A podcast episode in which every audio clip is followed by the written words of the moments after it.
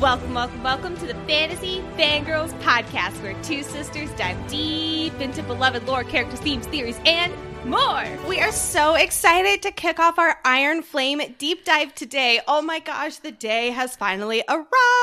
Iron Flame is the highly anticipated sequel to Fourth Wing by Rebecca Yarros, and it came out earlier this month in November. And the book community, first of all, went absolutely nuts, and now we all need to process it. Which is where Lexi and I come in. Now, before we start curing this book hangover, please listen closely to our content warning. Most importantly, we are talking spoilers for all of Iron Flame. We may be focusing on chapters one through six today, but we are bringing the entire book into the conversation. So if you don't know what pleasantly fuddled but not entirely sloshed means, this is not the place for you. I don't know. I feel like I do actually kind of know what that means without needing to read the book, but you all get the point. This also, of course, means spoilers for Fourth Wing and anything else from Rebecca Yarros. It is all on the table here, folks. However, you do not need to have listened to our eight episode podcast deep dive covering Fourth Wing in the lead up to Iron Flames release. By all means, if you want to and laugh at our theories that we got oh so wrong, you can, but you do not have to listen to those in order to do these deep dives of Iron Flame, which, by the way, if you're new to the Fantasy Fangirls party, welcome, welcome, welcome. We're so happy you're here. Next content warning this podcast is rated R. We a Fantasy Fangirls are adults who say adult things about an adult book. Lexi, there is drinking and partying in this section, and thank God. Thank God that's the only adult content we ever talk about here at Fantasy Fangirls. Not ever the hot, taut muscles of Xaden Riorson's body. Nope, absolutely not thinking about that one I can't even like look at you with a straight face. Like that. Last thing before we jump into our first Iron Flame deep dive. If you love Fantasy Fangirls and you want to support us in making this dream podcast our livelihood. And if you want more content, more community connection, discounts on merch, early access to episodes, and so, so, so much more, please check out our Patreon. We have two membership tiers the Cadet tier and the Dragon Riders tier. And our Patreon community is insane. Like I knew they were going to be incredible, but they take first place of Patreon communities ever to walk the planet. We did our first monthly live Q&A recently and it was so much fun. If you want to join in the party, the link is in the show notes or YouTube captions depending where you're watching this. And really and truly thank you so much for helping us bring these episodes to you. And now, Lexi, it is time to graduate.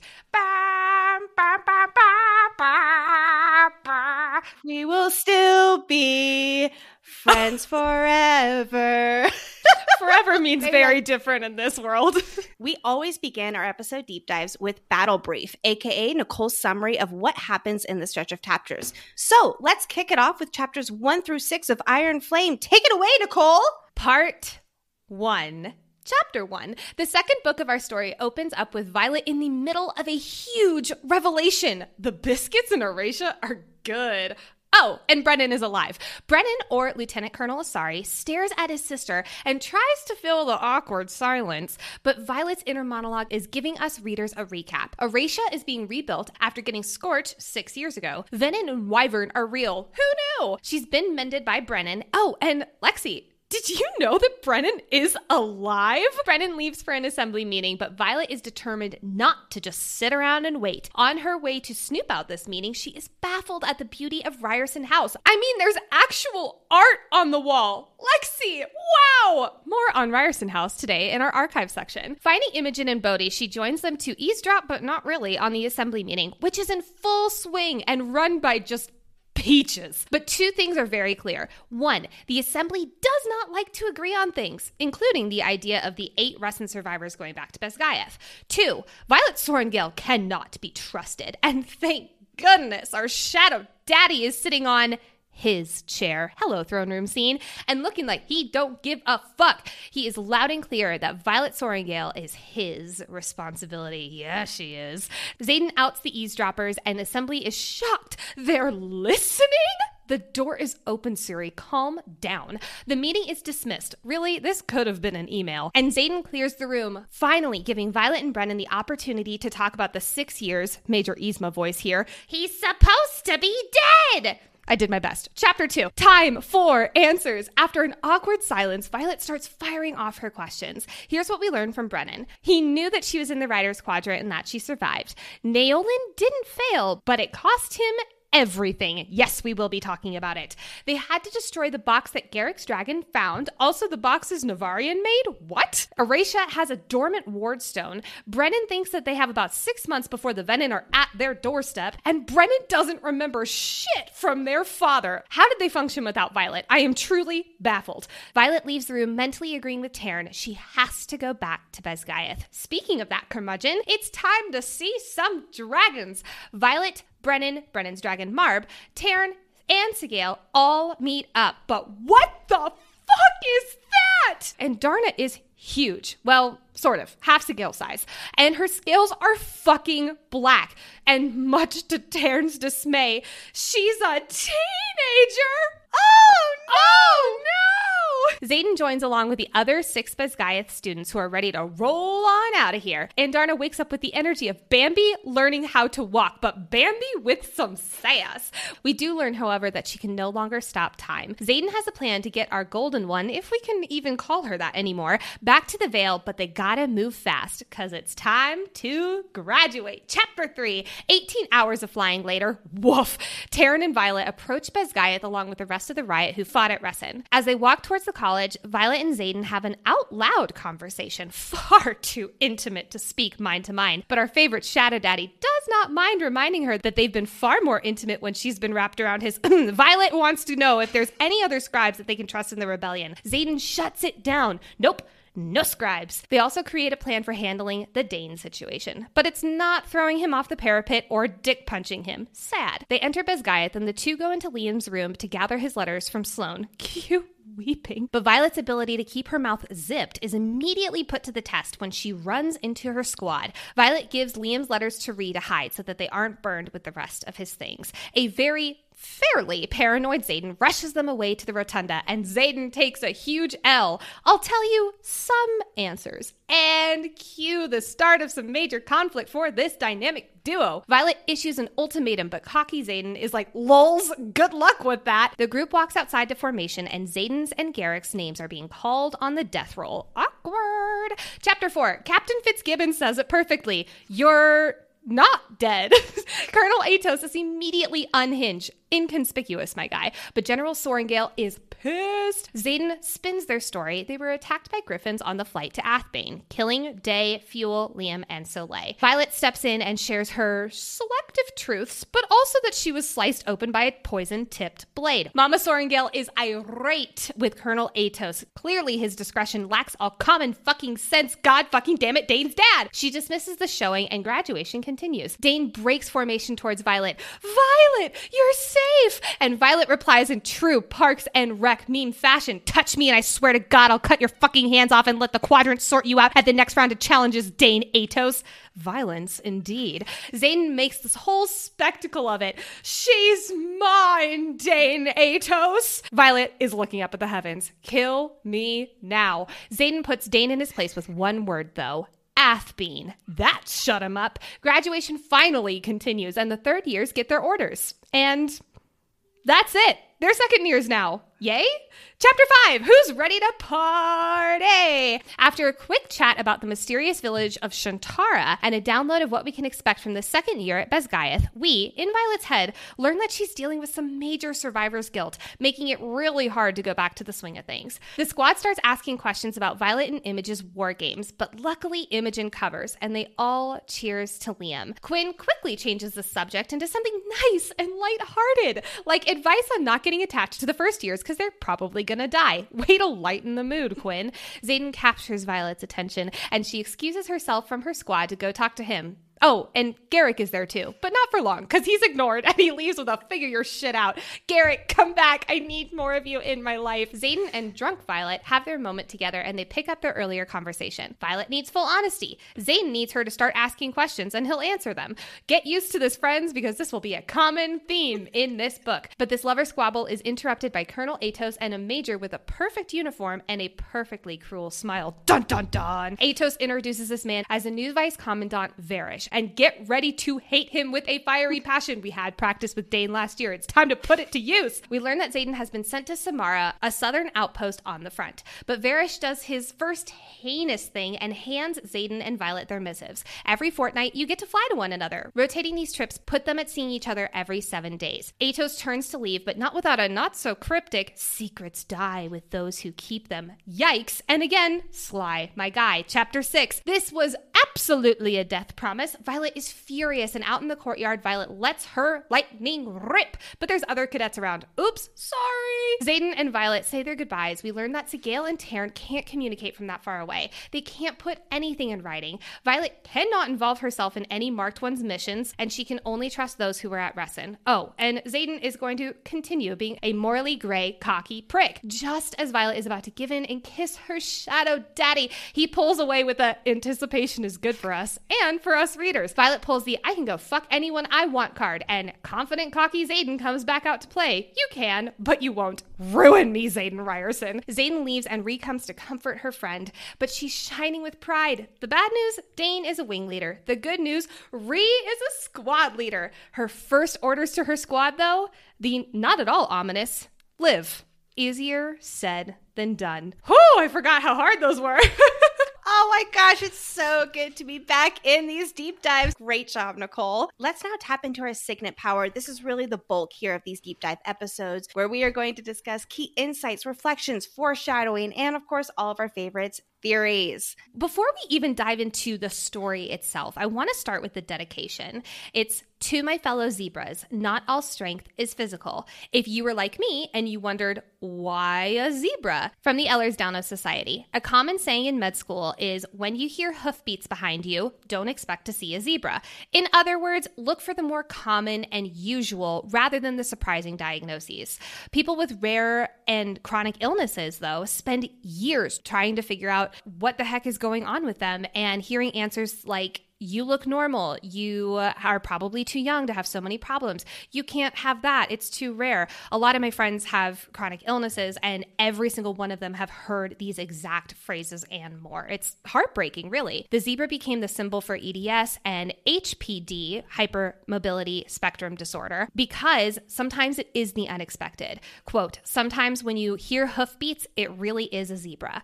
Also, not two zebras have identical stripes. Just like everyone with EDS and HSD aren't the same as well. Now, this was just a fun little addition from the EDS Society.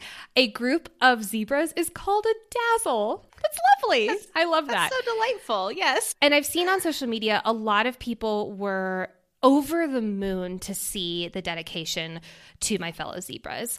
And I think that just proves how much care and attention Rebecca is putting into the representation in this book. So I thought that was just beautiful. Then, right after the dedication, we get the content warning. And woof, this set me in the mindset of like, oh dear, we are about to get emotionally wrecked by this book because it just goes on and on and on and on. Psychological and physical torture was a eye opener. This is when I was like, oh, dang, we're about to see some interrogation. When we were doing our deep dive of Fourth Wing, I was really convinced that we were going to get some level of interrogation. But I can honestly say, I wasn't expecting it to be a class at all. And I love this because the content warning just keeps on going. It does say an animal death. I am curious because I'm guessing she means Bade, but we didn't get that in Fourth Wing when Deigh died. So it was just an interesting addition to Iron Flame. And now, as we move forward, the transcription, it is the same as in Fourth Wing. So I'm, I'm going to pull out the first half of it here. The following text has been faithfully transcribed from Navarrian into the modern language by Jesinia Neilwart, curator of the Scribe Quadrant at Basgiath War College. Now, like I just said, this is the exact same as we saw in Fourth Wing here. I do want to point out that no matter how our five book story ends, it sounds like there will still be a Basgiath War College at the end of it. Either that or it falls, and Jesinia and a group of others are like in charge of recreating it, hopefully Maybe. with more truth involved. I'm assuming since Jesinia would be the curator of the scribe quadrant. Also, people have pointed out the rankings in the epigraphs for each of the chapters. So, for instance, one says Cadet Violet Sorrengail, Lieutenant Xaden Riorson. And also, there is one where it's Cadet Jesinia Neilwart. It's interesting the dichotomy between curator of the scribe quadrant at the beginning. Now, there is a lot of people who are very, very worried at the recovered correspondence from Lieutenant Zane Riorson and Cadet Violet Sorrengail, considering the fact that those are their current statuses. But throughout the book, it is everyone's current status. However, there is one notable difference and one notable ex- exception, and I will be talking about it later in this episode. Ooh, I don't even know Yeah, what you're talking about here. I'm excited. Foreshadowing. now let's get into the book itself. So, as we open this up in chapter one, first of all, we did do a bonus episode in what mid October on this excerpt and the audiobook excerpt from chapter three as well. So, it's really fun to now reanalyze this with the context of the whole book. So, if you want even more on just chapter one, please go listen to that other bonus episode. we did like two hours on eight minutes of audio. Like, there's a know, lot there. right?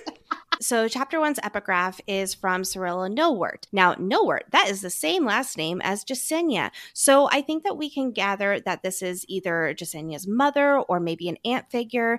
This public notice is from six years ago, so it absolutely must be someone older who has, of course, graduated from the scribe quadrant. And it's also notable that this is like the public notice for the Aretia burning. So we would assume it's not only someone who has graduated from the scribe quadrant, but it's also someone who is high up the rankings as a scribe. I am really leaning towards mother on this one. Like I think you Me too. mentioned in in the bonus episode that it could be an aunt, but knowing Rebecca's writing style, the mother just has so much more weight to it. And we also get a excerpt from Cyrilla Neilwart later on in this book when she's discussing the transfer of power of Tyrrendor. But we'll cover that when we cover those chapters. And while we knew this at the end of Fourth Wing, it is reiterated here. Aretia was burned by dragonfire. And so you'd have to ask, by which dragons? You know, my guess is at minimum, Codagh was definitely the one who torched it. I definitely think that Aimsir was involved with this as well, Lila Sorrengail's dragon. And at this point, let's throw Colonel Aetos' dragon in there too, because god fucking damn it, Dain's dad.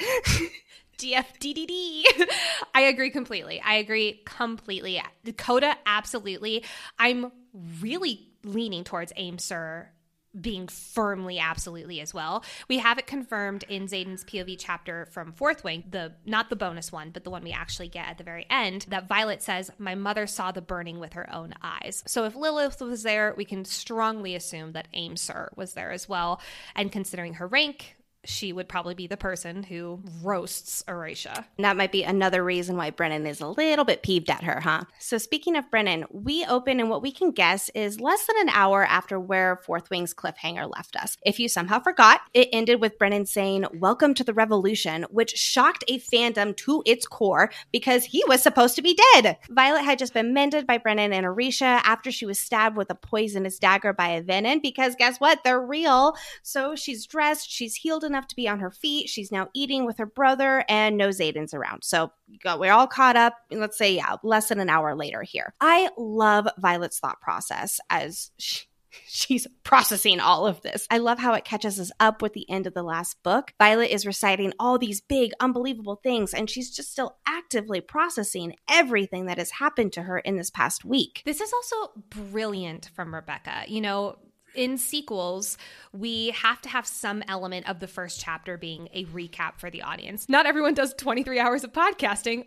on a book. So having that first chapter being the here's what went down last book is really important for us readers. But what I love is it's not forced here. It's Violet's natural processes of thinking. And it's always something that stands out to me in a book series of when they do it well because you don't really notice it when they do it well. It just feels like it's part of the story. But there are Yeah. some times where it's like, oh, we are in recap mode and it feels a little forced. But this is not at all. It's just it's so brilliant from Rebecca. I love it. I absolutely agree. Just like the setup within sequels is so important. I believe Harry Potter is the star example of how to do that catch up there with what's happened in the past books to get you all caught up and moving on with the rest of the story here. I always think of Order of the Phoenix for that one because it's like Harry laying out in the grass or in the bushes, like listening to the news, and that's how we get the recap. Yep, those books do it right. All right. And guess what? Brennan is alive. He's grown up in these years. We can guess that he's between 30 and 32 years old. Yes, I did the math. But war and the secret revolution have aged him, understandably. Violet notices his dimple is, quote unquote, the only boyish thing left. I love this description, quote, which now has tiny lines at the edges of his eyes.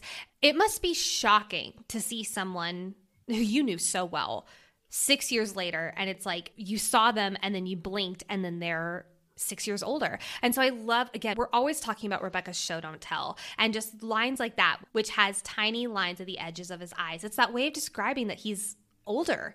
And also, he's probably been really stressed. He's one of the leaders of a revolution that will age someone pretty quick. And I just, I love those little descriptions. It's so beautiful. Throughout their short time in Aretia here, Violet keeps thinking about he's still so him, though. No matter how much Brennan has aged these past six years, no matter how mad Violet is at him for faking his death, no matter how much she realizes he is kind of a stranger now, she feels this familiarity that you only have with someone who you knew so deeply for so long. There's that line, quote, quote, it's the most Brennan move ever. You can only say that about someone you know so well.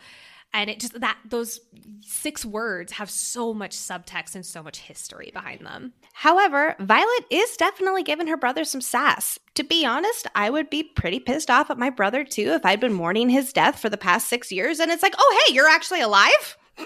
I would be furious. like, I think she's going easy on him. I would have ripped him a new asshole. like, what you mean, like maybe punch him in the face like the other one does? I, would have been Mira. Yes, absolutely. Yeah. He's like just sitting there and, you know, eating biscuits and smiling and trying to fill this awkward silence because Violet's like not talking for, you know, two pages. But I do love the irony of this line. Brennan says, quote, a few days ago, I'm pretty sure I never get to watch you do, well, anything ever again. Brennan, think before you speak, my guy, because she's felt that way for six years. I love how Violet is more angry than she realizes. There's such a mix of emotions between being relieved that her brother's alive and being upset that he let her think that he was dead. And this whole book is Violet grappling with the aftermath of her world turning upside down. You know, knowledge is what grounds her, knowledge is what's sacred to Violet. And now everything she thought she knew is a lie. And it shows in very big ways in this book, but also in just like little ways like this, where she is more angry than she realizes. And she's just, again, processing so much throughout a lot of this book. We learn that Brennan has a new name, Lieutenant Colonel Aisereigh, which means resurrection. We learn later that's what it means in Tyrrish. And with this new identity, he's hidden. No one in Poromiel knows who he is. The Assembly does, but I doubt most people in Aretia know that he is Brennan Sorrengail. He's had to take on a new identity, and now he is someone new and in a position of power here in this revolution. There is a moment when they're at Uncle Tecarus' house where he is addressed as Lieutenant Colonel Aisereigh, but then he says something about like as her brother or something to that effect. And I don't know if that was just a oops, that might have been an oops, but that was a moment where it was like, wait, what? like, who knows this? So it is fun to speculate who knows and who doesn't. There are a lot of mentions of how Bodhi closely resembles Xaden. It's throughout this entire book, but specifically here. Now, this could just be character development and descriptions like ease for us reader to be able to picture Bodhi, but it did really stand out to me on a reread. And I was actually talking to a friend of mine, and she was saying how in the second half of the book, when they're at Aretia, Bodhi is rarely mentioned. And she was wondering, she's like, is he off doing missions impersonating as Xaden? And yeah, so I'm curious. I want to know more about Bodhi because if that's the case, that would be a cool character development for our guy Bodhi. That's interesting. I don't think that he's necessarily impersonating Xaden, but I think that there's going to be more emphasis on their bloodline. They're not necessarily royalty, but they are of aristocratic status here. And I believe that Rebecca is really drawing the line here between Bodhi and Xaden are related. And that's going to play a bigger role throughout the series moving forward. I think also we get a little bit more of Bodhi at Best Basgiath. And so it's just kind of trying to have I'll call it like a Xaden representative there for her, you know? So that's kind of how I saw it. It's really creating a bridge that these two characters are related, they're close. This is going to play a bigger role later on. Totally. There is that missive that Brennan gets with the blue wax seal. And you and I spent so long deciding who is this missive from? And we were firmly in it's from Professor Carr. Now, with the information that we now have in Iron Flame, Professor Carr is off the table. I am furious at that man. I cannot even tell you. I know, like, oh man, I, we will definitely get to Professor Carr when we get to that part. But man, we thought this missive was so important, and it's like clearly not. now, but it does make me wonder who is this missive from still? And I'm leaning towards Devera. So I kind of got the impression during my first read that she was more of a silent sympathizer, that it was kind of like she was just waiting for her opportunity yeah. to rise up and join. I don't know if the missive would be from her. We know that there are people forging weapons at Basgiath. They have a connection to a blacksmith or someone to that effect at Basgiath. So my guess is that it's a little bit more related to that. We still don't fully know who is undercover at Basgiath. At the end of part one, we do learn that there are a lot more people who are sympathetic than we might have realized, but not necessarily who were undercover previously. Yes, I agree. I think that there's definitely going to be like it was not as important as we thought it was going to be. I thought I I went through the book and like searched blue wax seal or even just the color yes! blue and couldn't find anything. like I don't know. Uh, maybe it's important. Maybe it's not. Maybe we'll get it in book three. We'll see. It's like, is it from the healer's quadrant because they're a blue shade, or are, is it from the infantry. infantry? Exactly. They're navy blue too. So it's like, I don't think it is. I think that it's something that we just have to understand. It's from Basgiath, that they have a lot more people undercover there than we realize. And the story keeps moving on.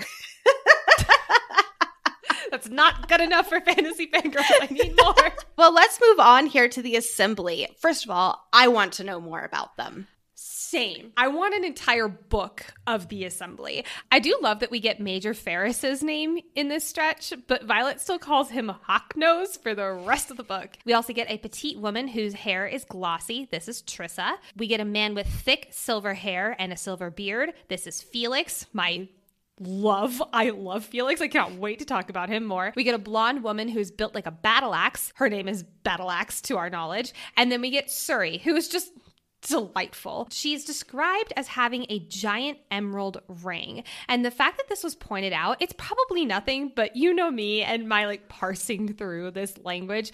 It's something to look out for. So keep that in mind. Giant emerald ring is Suri. I thought that as well. When I saw that, it's like, ooh, I wonder what this could mean. We'll dive more into who these assembly members are and the limited info we know of them, which Nicole pretty much just recapped, but we'll go into it more in a later episode. But for now, we know that these are the five assembly members plus Brennan and Xaden.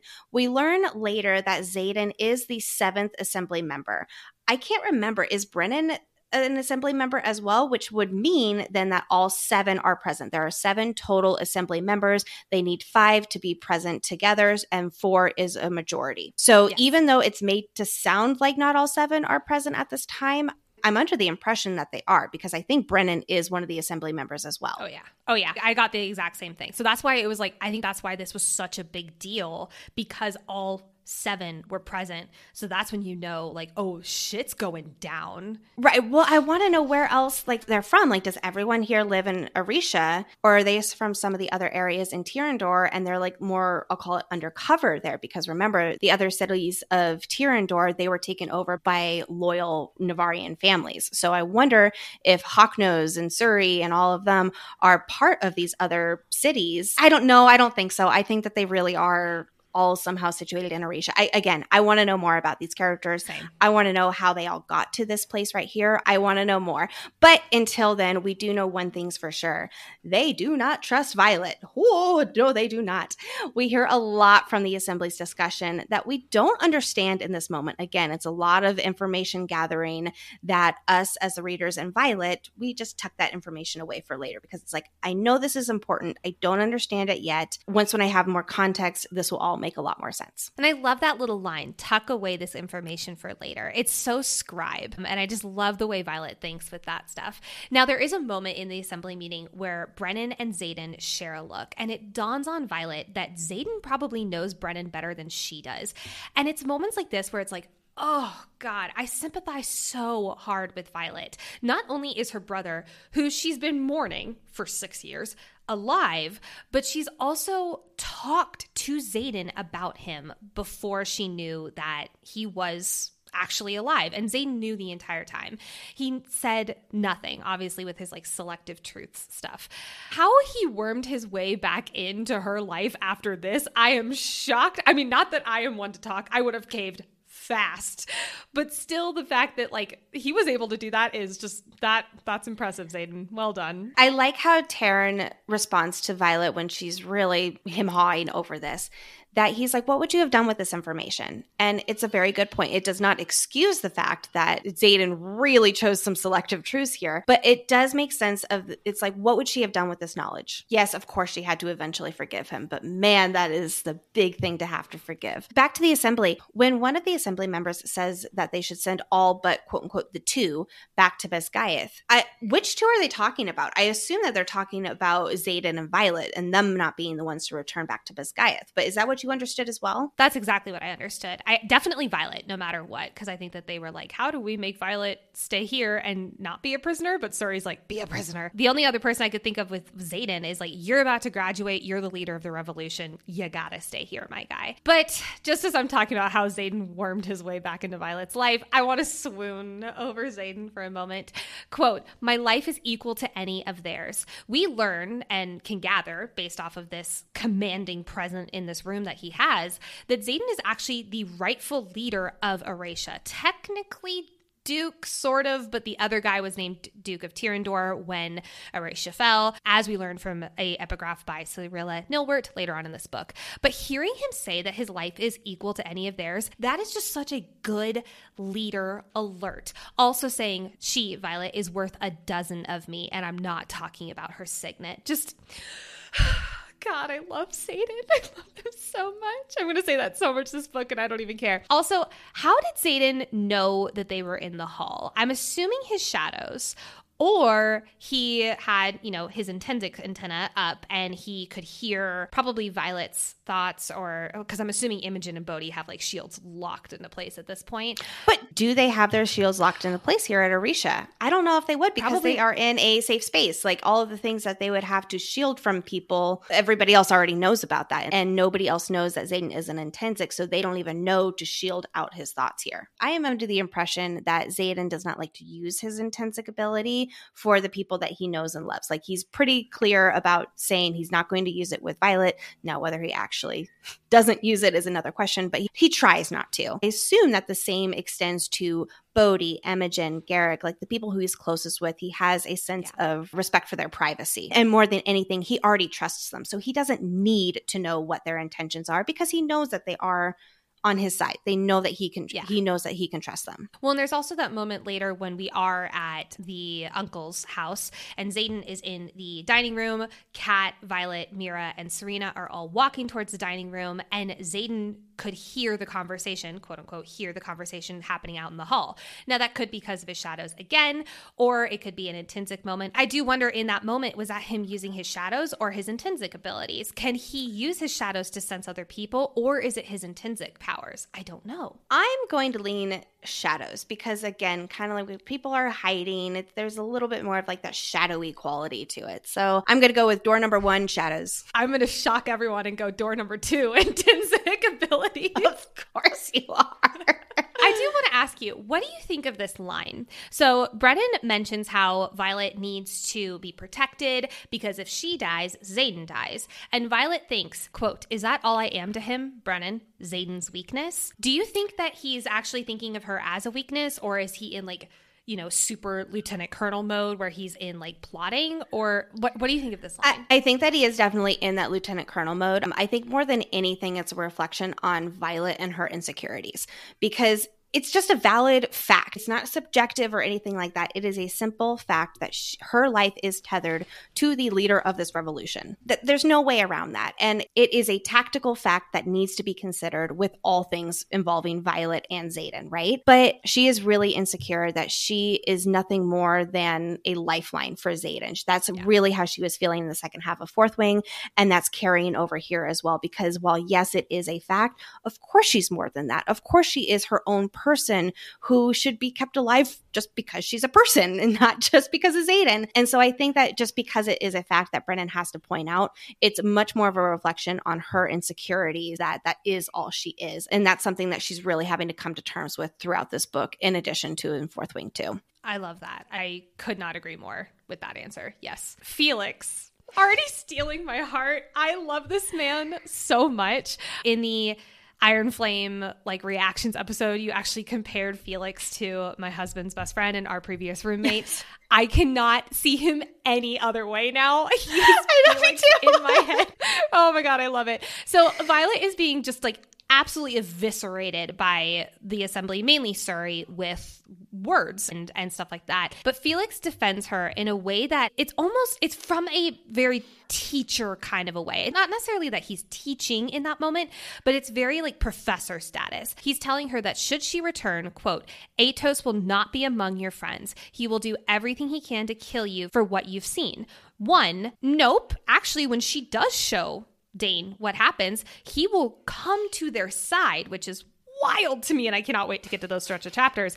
And secondly, Felix is already stepping in as a pro Violet guy. I fucking love Felix. He actually he does kind of give me like Dumbledore vibes where he's like, I'm going to tell you what you need to know in that moment. I'm going to push you, but I'm also never going to make you feel less than. And I love that. Yes, I'm so excited to talk to to get into the Felix side of things, but it's just fun like again in a reread where it's like, oh, Felix from the get-go was pro Violet here and he does become her mentor. He's not as prominent of a character in Iron Flame as I might have liked, especially in part 2 when she's training with him and all of that, but I am excited excited to learn more about him and for him to really be her mentor when it comes to her lightning wielding here. It opens up so much more with what she can do with her power, right? And it makes me really disappointed in Professor Carr, but we will get to that when we get to that stretch of chapters. Anyway, as we start our much needed info dump with Brennan, we learn Brennan knew that Violet crossed the parapet and survived her first year. Who was writing him? Who was giving him this information? Was it Xaden?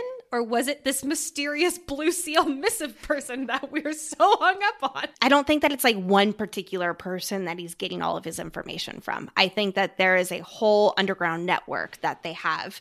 And yes, Xaden probably is a, a big factor in that. Remember, Imogen is also very familiar with Aretia. Bodhi is as well. Like, like people who are in her squad are coming to Aretia after threshing. So I'm sure that it's just kind of general knowledge and not one source of information there. We also learn Mira does not know that Brennan is alive. There was a lot of speculation about this, with most of us assuming that no, Mira didn't know, but maybe their mom does, which we sort of learn now and get confirmed later that she definitely did not know that Brennan was alive. When I read this section of the book, I was like, oh, Lilith knows. I was convinced. I absolutely was convinced that Lilith knew. And then I was laughably proven wrong later in this book when she like is horrified to learn that Brennan is alive. And let us not forget that in chapter one of Fourth Wing, it is described that she, I'm, I'm, paraphrasing here, but it's something along the lines of she tolerates Violet. She, you know, sees herself in Mira, but she loved Brennan. And for her to learn that Brennan is alive was just such a powerful moment. And I'm glad she didn't know.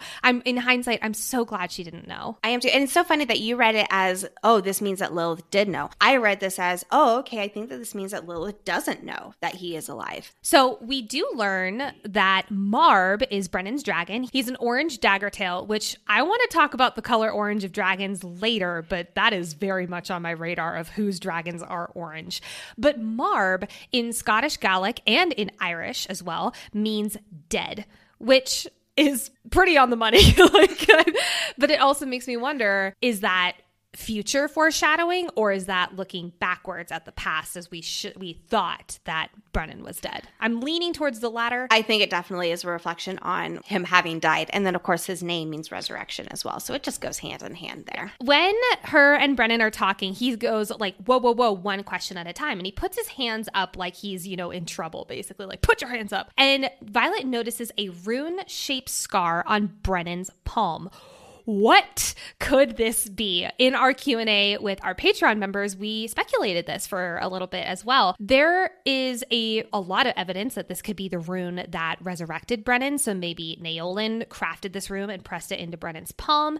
However, later on in runes class, Professor Lucera is teaching them how to weave runes. She weaves a rune in the air. She describes this is how you create one. You decide when and how long it's going to be activated for. And then she places her palm on a wooden board, and that's how the rune gets actually activated. So, another thing I'm thinking is could this rune on Brennan's palm be a non activated rune that is like ready to roll when he places it in something? That's so interesting. I love thinking about this. So, I thought of it as more of a scar from a rune that was already used. I'm going to go ahead and pull the line here of what we're talking about.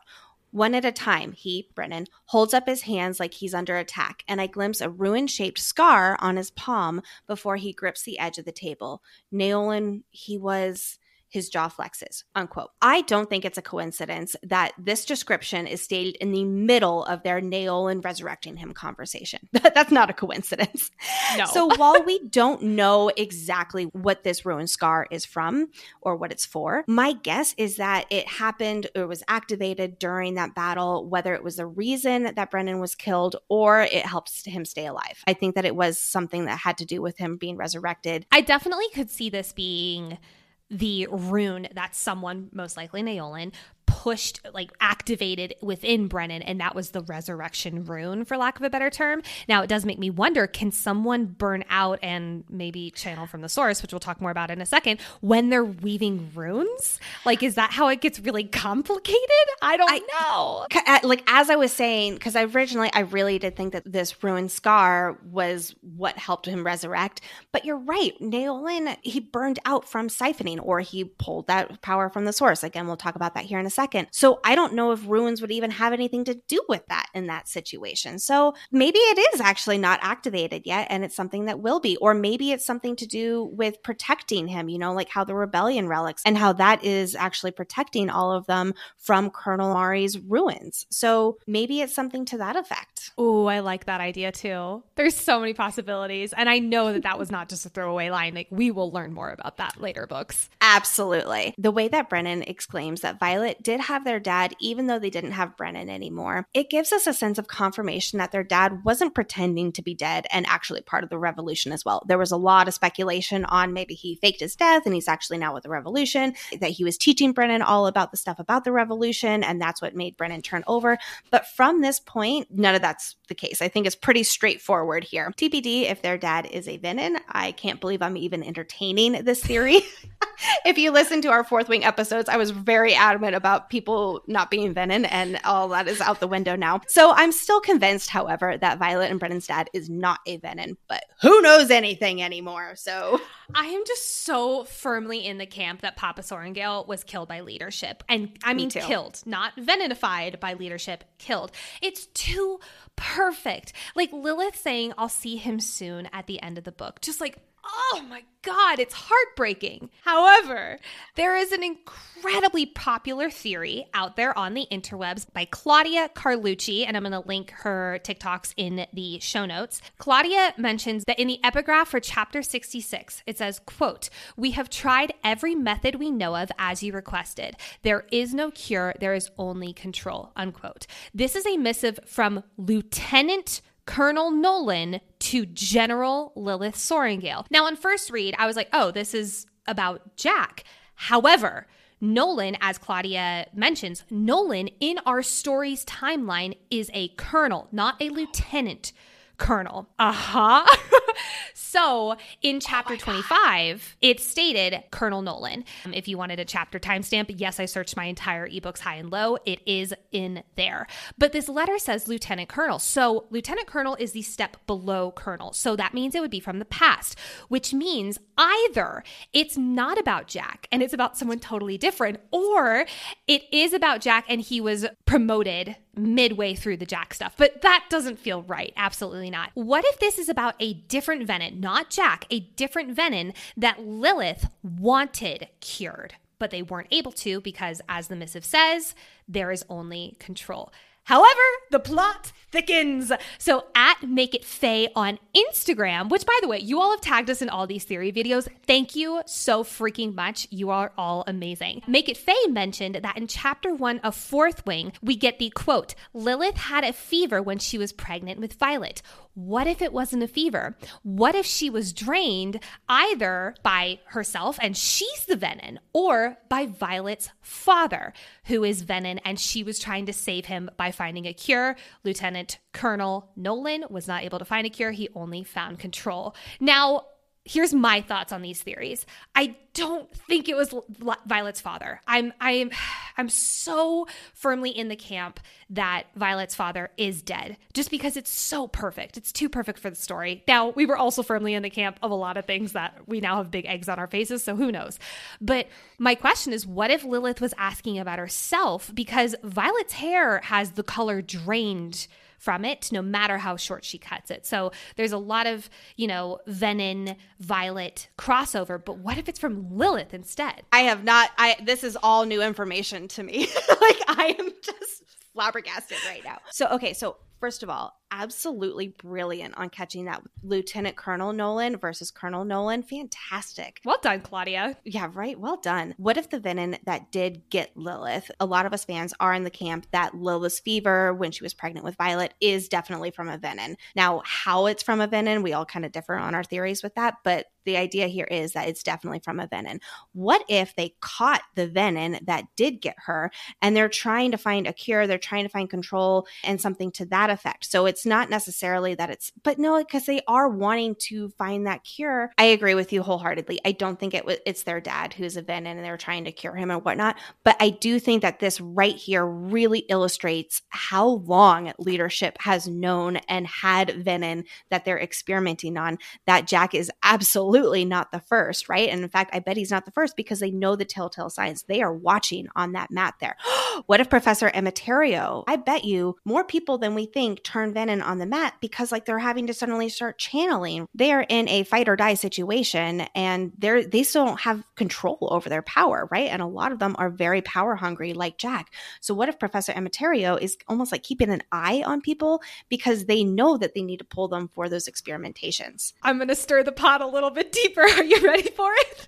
So I was on Instagram this morning and someone tagged us in a video. I don't remember the name of the account, but I will put it in the show notes. When in Fourth Wing, we meet Dylan, who rip my guy Dylan. He did not get the time he deserved. But it's described as him looking so young and he having blonde hair. Later on in Iron Flame, when we get the big Venin fight at Basgiath, she faces, she, Violet, faces off with a Venin who is young, too young and has blonde hair. So, what if leadership is also taking cadets who fall early before threshing or hell at this point maybe even after threshing and veninifying them but not curing them and only controlling them and like making them a part of their army. I don't know. There's so much here. I am of the belief that Rider Quadrant cadets are turning Venin more often than we assume, or maybe even other people too, like after they graduate. And the way of trying to control them is first of all trying to find a cure. That's step number one. And when they can't find a cure then they try to control them. And they're always doing these experiments on them. And then like with what colonel Aetos does then he, he uses controlling them for assassination attempts for instance. There's uh, so much here. I'm Speaking of venin, we have to ask the question Is Naolin a venin or is he dead? Yes, he's venin. In our reactions episode, Nicole and I were very much on the Naolin is a venin train. And while I'm definitely still leaning this way, because of the way losing him is discussed in this book, like when Tairn says with a rough voice to Violet, quote, we will no longer speak of the one who came before it could be as simple as he's still mad that Naolin let himself burn out and die. And that's why Tairn is extra sensitive to Violet risking burnout multiple times. Or it's not because he knows what happened to Naolin and like it just doesn't sit well. He is so angry about what happened. So in the assembly meeting, Brennan says, quote, knowing that she's bonded to Tairn, whose bonds get deeper with each rider and whose previous bond was already so strong that Naolin's death nearly killed him. Death. That's not very cryptic. However, I think he was lying to the assembly because later he says Naolin didn't fail, but it cost him everything. And we'll talk about that more in a second. But That's not adding up. So, taking a step back, the biggest question is if Naolin is still technically alive and he is a Venin, what does that mean for his bond with Tairn? Because the dragon bond, it did not break for Jack and Baide, and it did not break for Sgaeyl and Xaden. At least we assume that. Sgaeyl has not reached for Xaden or talked to him since the battlefield where he turned, but they are definitely still bonded. I'll get to that way later. Are we sure it didn't break for Jack and Baide? Because Jack killed Baide and he still lived. So that seems to me like their bond was broken. I didn't think about that. Tairn was saying that Baide has been keeping a secret from them, from all of them, that Jack was still alive. But you're right. Maybe Baide was more like wallowing in self pity. very Grinch of you. I or like maybe the bond is just very different. I mean, obviously a bonded can kill their dragon and still live because they're no longer tethered to that power. They're tethered to another kind of power as well. God, this makes me so nervous for Xaden and Sgaeyl. But okay, so but here's the other thing too is that Xaden is still able to use his signet powers in that last POV. And he can only use his signet powers that he received from Sgaeyl from channeling with her power. So I really do True. think that Sgaeyl and Xaden are absolutely still bonded. That is a great point about Jack and Baide. But back to Tairn and Naolin. If Naolin did turn Venin, that means that Tairn probably broke the bond himself. I don't know how that's possible, but he probably did. Or if Naolin ventured further into, let's call it veninhood. Remember, there's different levels of turning venin, and there's like a certain, like, there's no going back point where the dragon bond breaks. Maybe that happened with Jack. So that's what I'm thinking. I'm thinking the more you channel from the source, the weaker your dragon bond gets. Considering Xaden only did it once, for now, which is terrifying to say, his bond with Sgaeyl would still be, I would assume, fairly strong. But we're assuming that Jack's been doing this a lot. Not are so much we? to the point though. Well, I'm assuming, but his eyes are still sometimes red, sometimes not, which we know from that epigraph that sometimes the lowest level of venin, their eyes, their red eyes go in and out based off of how often they quote unquote feed. Which which goes back to Xaden's being almost indistinguishable, which means he only kind of towed the line there, so to speak. But that's what makes me think like if Naolin is not a low level Venin? What if he's a Sage or a Maven, aka the generals? Like, if he's one of those higher level Venin, then that I would assume that bond would be absolutely eviscerated at that point. But it would, but that would take a lot of time, and the bond breakage with Tairn, it might not have been absolutely immediate, but it was definitely very it happened very quickly. I like your idea about Tairn breaking it. I think I think you're on the money with Tairn breaking the bond because he was betrayed by Naolin. Yep. That's my But then that goes back to I don't know if Baide would have broken the bond because Baide was kind of a Baide's insane. Baide would not have broken the bond. Baide is fucking crazy. Orange orange dragon. There's another one. Just to point it out. We also know nothing about a body for Naolin, and we all, meaning me, learned our lesson from Jack. Brennan woke up on a nearby cliff. Where did Naolin's dead body go? How did Brennan get there? There's lots of questions here that we'll also be getting into here in a moment. And while it's not really like a sign pointing to Naolin being a Venin, I do want to point something else out.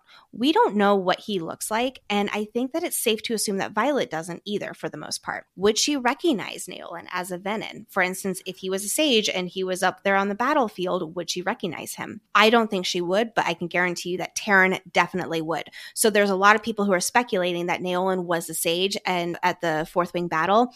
I do not believe that. I do think that Naolin, if he is a Venin, which I do think he is, that he is like one of those higher ups, like a sage or something. But I do not think that we have seen him yet because Tairn, no matter what, would have known that it was him. Another potential Venin hint how Brennan says that Naolin didn't fail, referring to how he saved Brennan's life, but it cost him everything.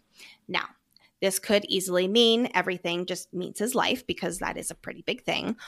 Or it could mean his soul is this everything, which is exactly what happens when you turn Venin. It cost him everything. It cost him his soul. It cost him being a person. So later in the book, Lyra, in her journal, this is another epigraph, which I love how many epigraphs we get in this book. It's really fun to parse them through all together. At some point, I want to make just a document of every single epigraph from Fourth Wing and Iron Flame and like connect the books. Is that a thing already? One of our Discord members already created it, at least for Iron Flame. And so it is actually in our Discord available to us. I love our Discord so much. You guys are the best. Thank you for everything you do. It makes me so happy. But in this epigraph from Lyra in her journal, it says, quote, I am alone in thinking the knowledge of the wards, the protections they provide, should not solely benefit Navarre, and it has cost me everything. This is the chapter 63 opening, which we all know chapter 63 is a very, very important chapter. It's where we get the huge Andarna download. It's where Lilith dies, everything. So this is similar language to cost me everything, cost him, Naolin, everything. Now, does this mean she's also a Venin? Based off of the wording and what she's talking about here, I don't think so. But what is this similar phrasing? Or is this just a saying, you know, because cost me everything is a saying that we say in the modern language and nothing else? Maybe, but it's fun to see those two parallels. That's not that interesting. Yeah. There's definitely something more to nail. And Like it's we've just seen like the surface level about what happened with him and the way that it keeps appearing in this book. Now, I do want to play devil's advocate here.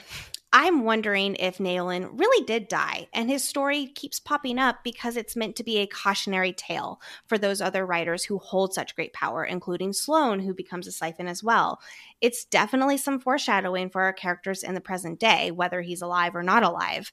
And yet, I just can't shake this feeling that there is key information about Naolin that we don't know yet. And that is why we feel kind of unsatisfied with what we're hearing right now from Brennan's download. There's a whole iceberg below this surface level information we know right now. And that is exactly why I think it makes him a Venin and that he's one of these Sage Venin right now, that there is going to be a really big reveal regarding Naolin in the future. I just want to point out that if he is Venin, which I'm very much in Venin camp, imagine him and Tairn facing off on the battlefield. Know, That's going to be that crazy. insane. Oh, I'm so excited. I want to point out one little theory, and I'm going to keep this really short because we've been tagged in it a lot. That Naolin is Brennan and Violet's dad. His age is never said, so we could, we might be jumping to conclusions thinking he's around Brennan's age, but there are theories saying that he is Violet and Brennan's dad. I would assume then also Mira's dad.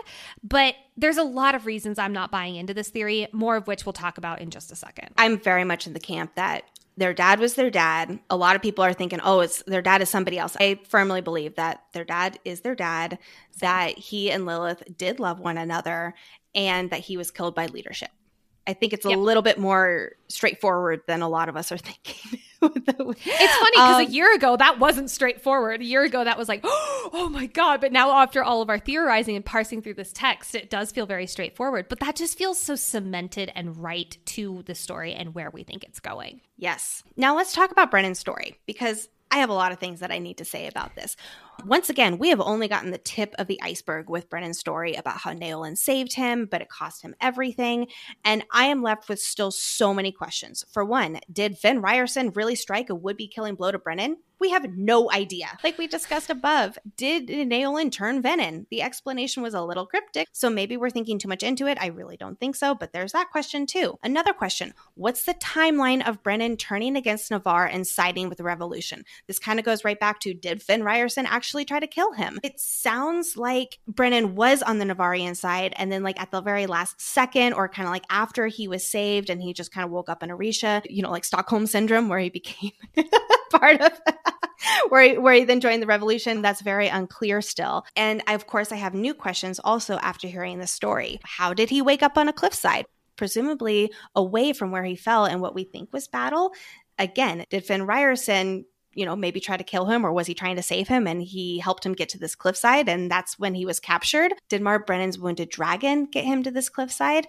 Did Naolin drop him off here before running away to go become a Venin? I think that Brennan woke up on this cliffside near Riorson House before Aretia was burned and then that is when they stayed hidden in the caves while it was torched and then after it was torched that's where they met up with the civilians who survived it. Another question Was his dragon wounded by another dragon? How did the Empyrean feel about this human civil war where the dragons had to fight dragons? I think there were not venin and wyverns in this vicinity here. So if his dragon was wounded, which dragon wounded him? Or was it a crossbow? Or how was his dragon wounded if it was not from a venin, wyvern, or griffin? And let's talk about other dragons. What there are other dragons here? Who saved quote unquote us? Who is us that Brennan is referring to? Is it other Navarrians who turn for the revolutionary side? Are the assembly members part of this us? Other Tyrrendor rebellion fighters who evade capture and execution? Again, maybe it's the assembly members. What else is in this network of caves besides apparently Solas later on? I just like have so many questions about this. I literally have written into the outline Nicole does shrug emoji because I have no idea. All of these are such good questions, and I wish we had answers for them.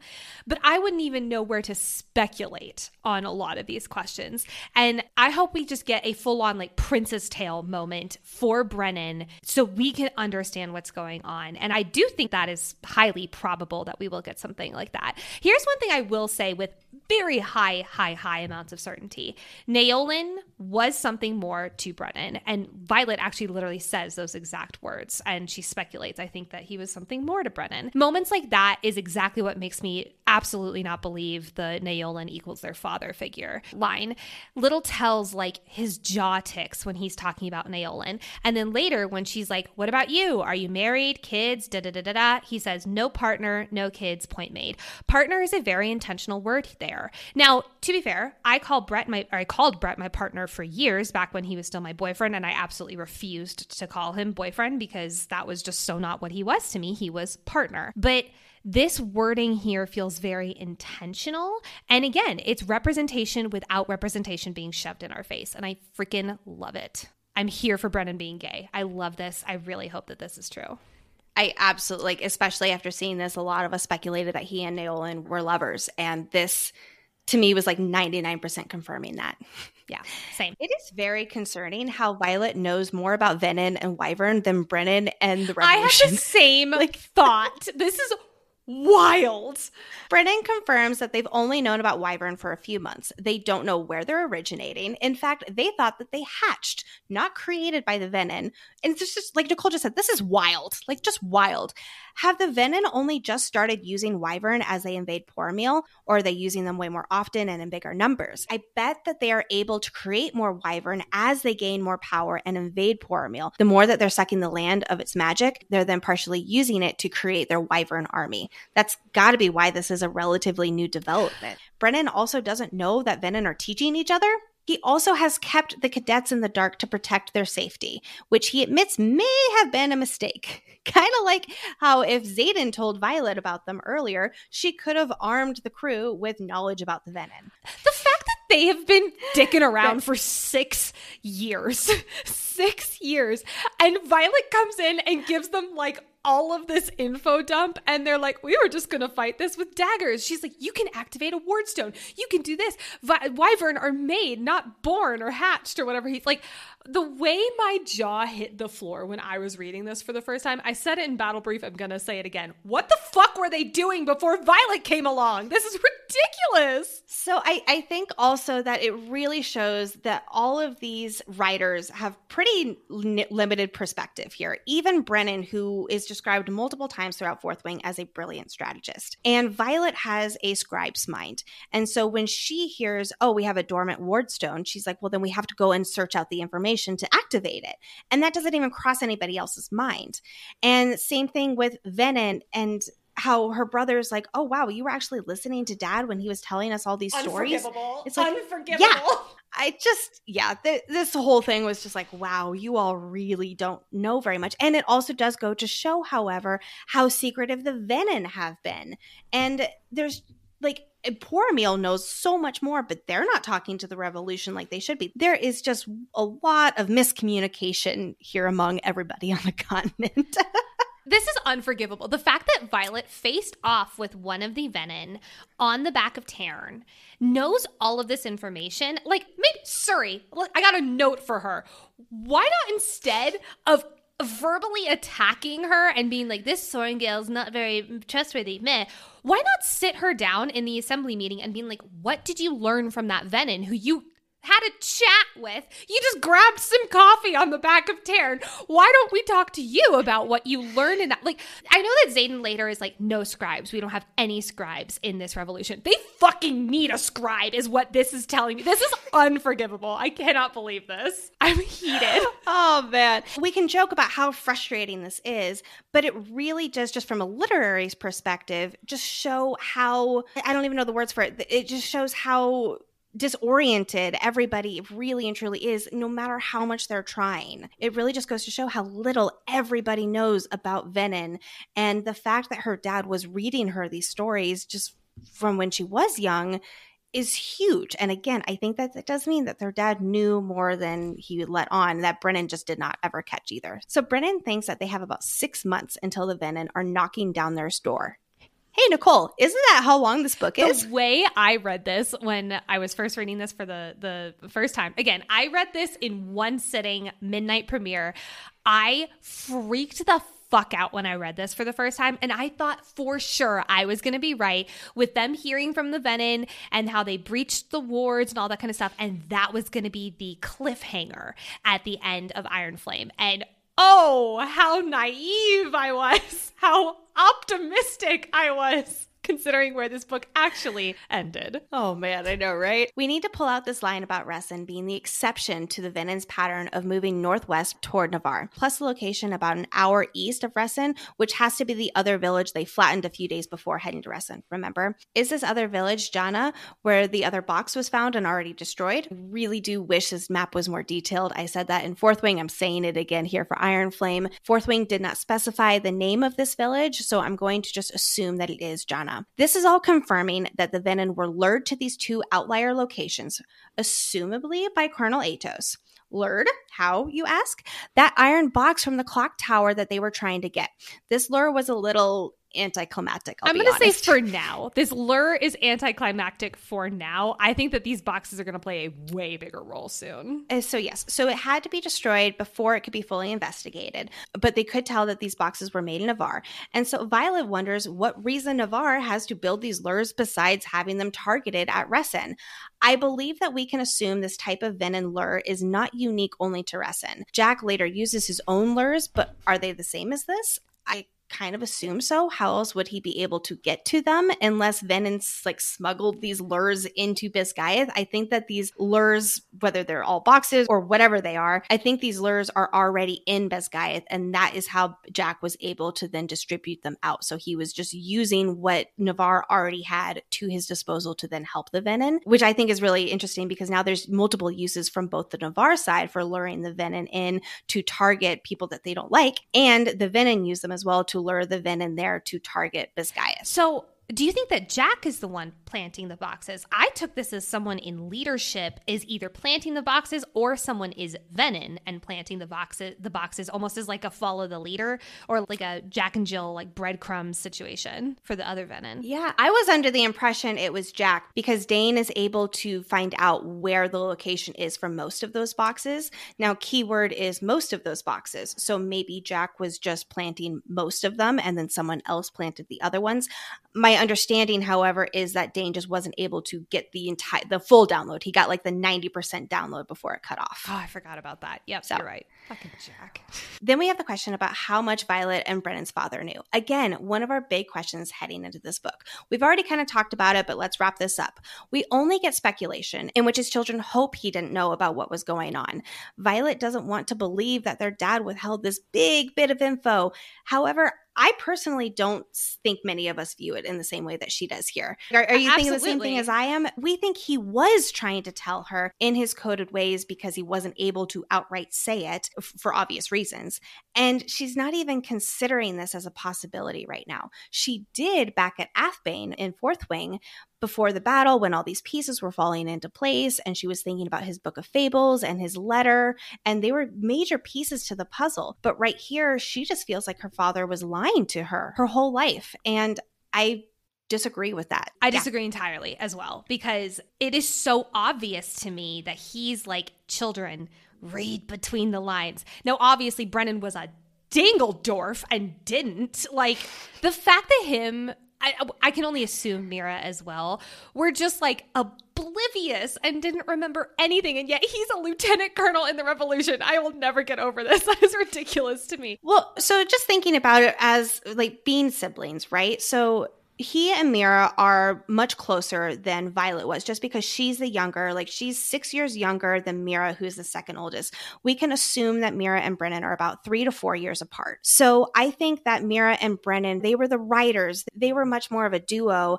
And then there was Violet, who was almost kind of left behind, and their father kind of took her under his wing. I, I mean, she naturally gravitated towards books and the scribe hood anyway. But I think that it, it's not surprising that she comprehended a lot more than Brennan did because he considered it much more of just stories that his dad was telling him when he wanted to go run off and do other things. Well, for her, it was like her Bible, yeah. you know? So. Okay. Fine. I guess you're right. That'll satiate me for now. I got to defend Brennan here. Like, man, you are really on the Brennan hate train. Because I'm the younger sibling and I will die for my younger siblings. so, uh, we do get confirmation from Brennan in this Brennan download that the sage at Resson did get away. So, all of Lexi and I's counting of how many Venin there were, I think this is confirmation that there were either six or seven Venin on the higher end. Wait, I took this as there were God five. We're not opening this can of worms. We're not doing it today. We're never gonna know how many Venin there were in that battle. Honestly, I just need to accept that and move on. But we do see the sage later in this book. But is it the same sage? Is there only one or are there several? I'm leaning several. There's numerous sage. In the chapter 47 epigraph, it says sages, multiple. Yes, absolutely. There are multiple sages, and I don't know, but I bet that Naolin is one of them. We've already kind of talked about that. But yes, there are absolutely multiple sages. One of them got away, and it helped us learn that there are multiple. Do you think Naolin is a sage or a maven? I think he's a sage. I don't think he's old enough. He hasn't been a Venin long enough to be a general. good general. Point, good point. Good point. So, last thing yeah. on this Brennan stuff before we move on to dragon mode, Lexi's favorite mode. Violet coming in with the logic. I'm going back on my Violet train, but for different reasons. She says, quote, You think you're going to win this war with a bunch of daggers? Thank you. In Fourth Wing, in our deep dive, I was irate that they were just focusing on daggers and that's it. And Brennan here is like, we just need to forge more weapons. That's how we're going to win this war. And she's using logic and her scribe smarts. Where would the knowledge of these wards be? How to activate a ward? And Brennan is like, no, just weapons met. Like it's just it drives me insane. But this shows how different Violet is. She is the like Hannah Montana best of both worlds of scribe and rider, and that is why she's our heroine, and I love it. You get the best Hannah Montana. You're welcome. I was a little too old for Hannah Montana, but sounds Maybe good. I'm the older sibling. Man, I'm gonna protect Brennan at all costs. I just think I think he deserves a little bit more credit for what he's been doing for the last. He hasn't years. been doing shit for six years in my mind. He's been just. I wholeheartedly disagree the with that. I'm just stirring the pot at this point we're finally at the point. Oh my gosh, how long have we been already talking and we haven't even gotten to page 16? Stop. which she goes to her dragons. I'm so excited. Now let's talk about everything with Andarna. Can you hear Lexi just like salivating into the microphone? like she's I'm excited. So my big question off the bat is why do you think Sgaeyl never liked Brennan? He says, quote, she's never liked me. So here's my theory. It had to do with Naolin, Tairn's previous rider. I, I don't think that Sgaeyl likes Brennan. First of all, it's also noted that she just doesn't like anybody, which I do think that's definitely a, part to play here. But we have to remember that Naolin had the bond with Tairn, and so technically he was also bonded to Sgaeyl in that you know pattern kind of way. I don't think, however, that he that Naolin and Sgaeyl really talk to each other, kind of like how Xaden and Tairn didn't talk to each other until Violet entered the picture. But again, she might not like Brennan because he is the reason Tairn almost died since Naolin sacrificed himself for Brennan. So she might just be on the Brennan hate train because he kind of almost killed her partner. Now, he does say she's never liked me. I'm assuming Brennan has interacted with Sgaeyl before the Battle of Aretia. So I also wonder, again, supporting Brennan and Naolin being lovers, was he, Brennan, a distraction for Naolin and therefore a distraction for Tairn's rider? And that was another reason why she didn't like him. Possibly. I never I just thought that, was a very interesting line and I wanted to pull it. We get confirmation. Okay, so now back to Andarna. We get confirmation that Andarna grew so fast from all the energy she used to stop time. Violet feels the weight of guilt that this is her fault, but Tairn assures her that it would have happened eventually. His biggest concern is getting Andarna back to the Vale so she can sleep uninterrupted. I have a bone to pick with Xaden's description from Fourth Wing that Andarna is fucking huge. We were all speculating that Andarna would now be close to Sgaeyl size or something to that effect, but she's not. She's about twice as big as she used to be, but that's not even close to Sgaeyl or Tairn size. Like this line just it really threw us all off in fourth wing how we were then speculating. And yes, she is larger, but not that much bigger. Come this on. This is just another example of Xaden Riorson leaving out information again. Even Brennan, even Brennan is like, quote, Riorson left out some details when he reported in this morning. My guess is that because he wanted this to be a big moment for Violet and her dragons, he he didn't want this to involve him. So I respect that. I respect him wanting her to figure this out. These are her dragons. Like he understands that bond as well as any other rider. But at least a clue would have been nice, Xaden. Like if I was Violet, I would have been like, the fuck, my guy. Like you could have weighed in that something was off and like I would have come here sooner. But I just love that Xaden was like, mm, I'm gonna let her figure this one out. it's very Xaden. It's hers to figure exactly. out too, right? I bet that Tairn had something to do with you better keep your mouth shut, Xaden. The big reveal here is that Andarna is no longer golden. but she's black? Or is she so black that she shimmers purple? Almost iridescent. We do later figure out that she is a chameleon or she's like iron color. We'll be speculating on all that way later. And I just love all the hints that we get throughout this book that she that Andarna is reflecting the colors of what's around her. But for now, she wants to be like Tairn, so she's I black. love her. RIP to our golden dragon tattoos. I'm still in the camp. I know I was like horrifically against getting them, but now I'm like so married to the idea. I might make a petition for us to get our dragon tattoos. And just get like what a black no, dragon get like tattoo, a little golden or... one. Just because it's like fourth wing. It would just be a fourth wing. no, it can't be.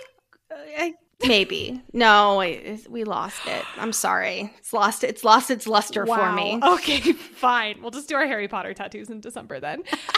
yeah, that was already planned. Now, Violet learning about Andarna. If I were Violet, this moment it would be like a straw that broke the camel's back for me. Like she has been left in the dark from Xaden, Tairn, her brother, and this would just be like the one person. Like we keep on bringing back this moment in Fourth Wing when she Violet learns that Mira actually is alive at the end of the Montserrat battle, and she runs to her safe haven, which is Andarna, and her and Andarna have this special connection that is even more cemented at the end of this book when we get like this prof prophetic level info dump from Andarna, and I'm so excited to talk about it.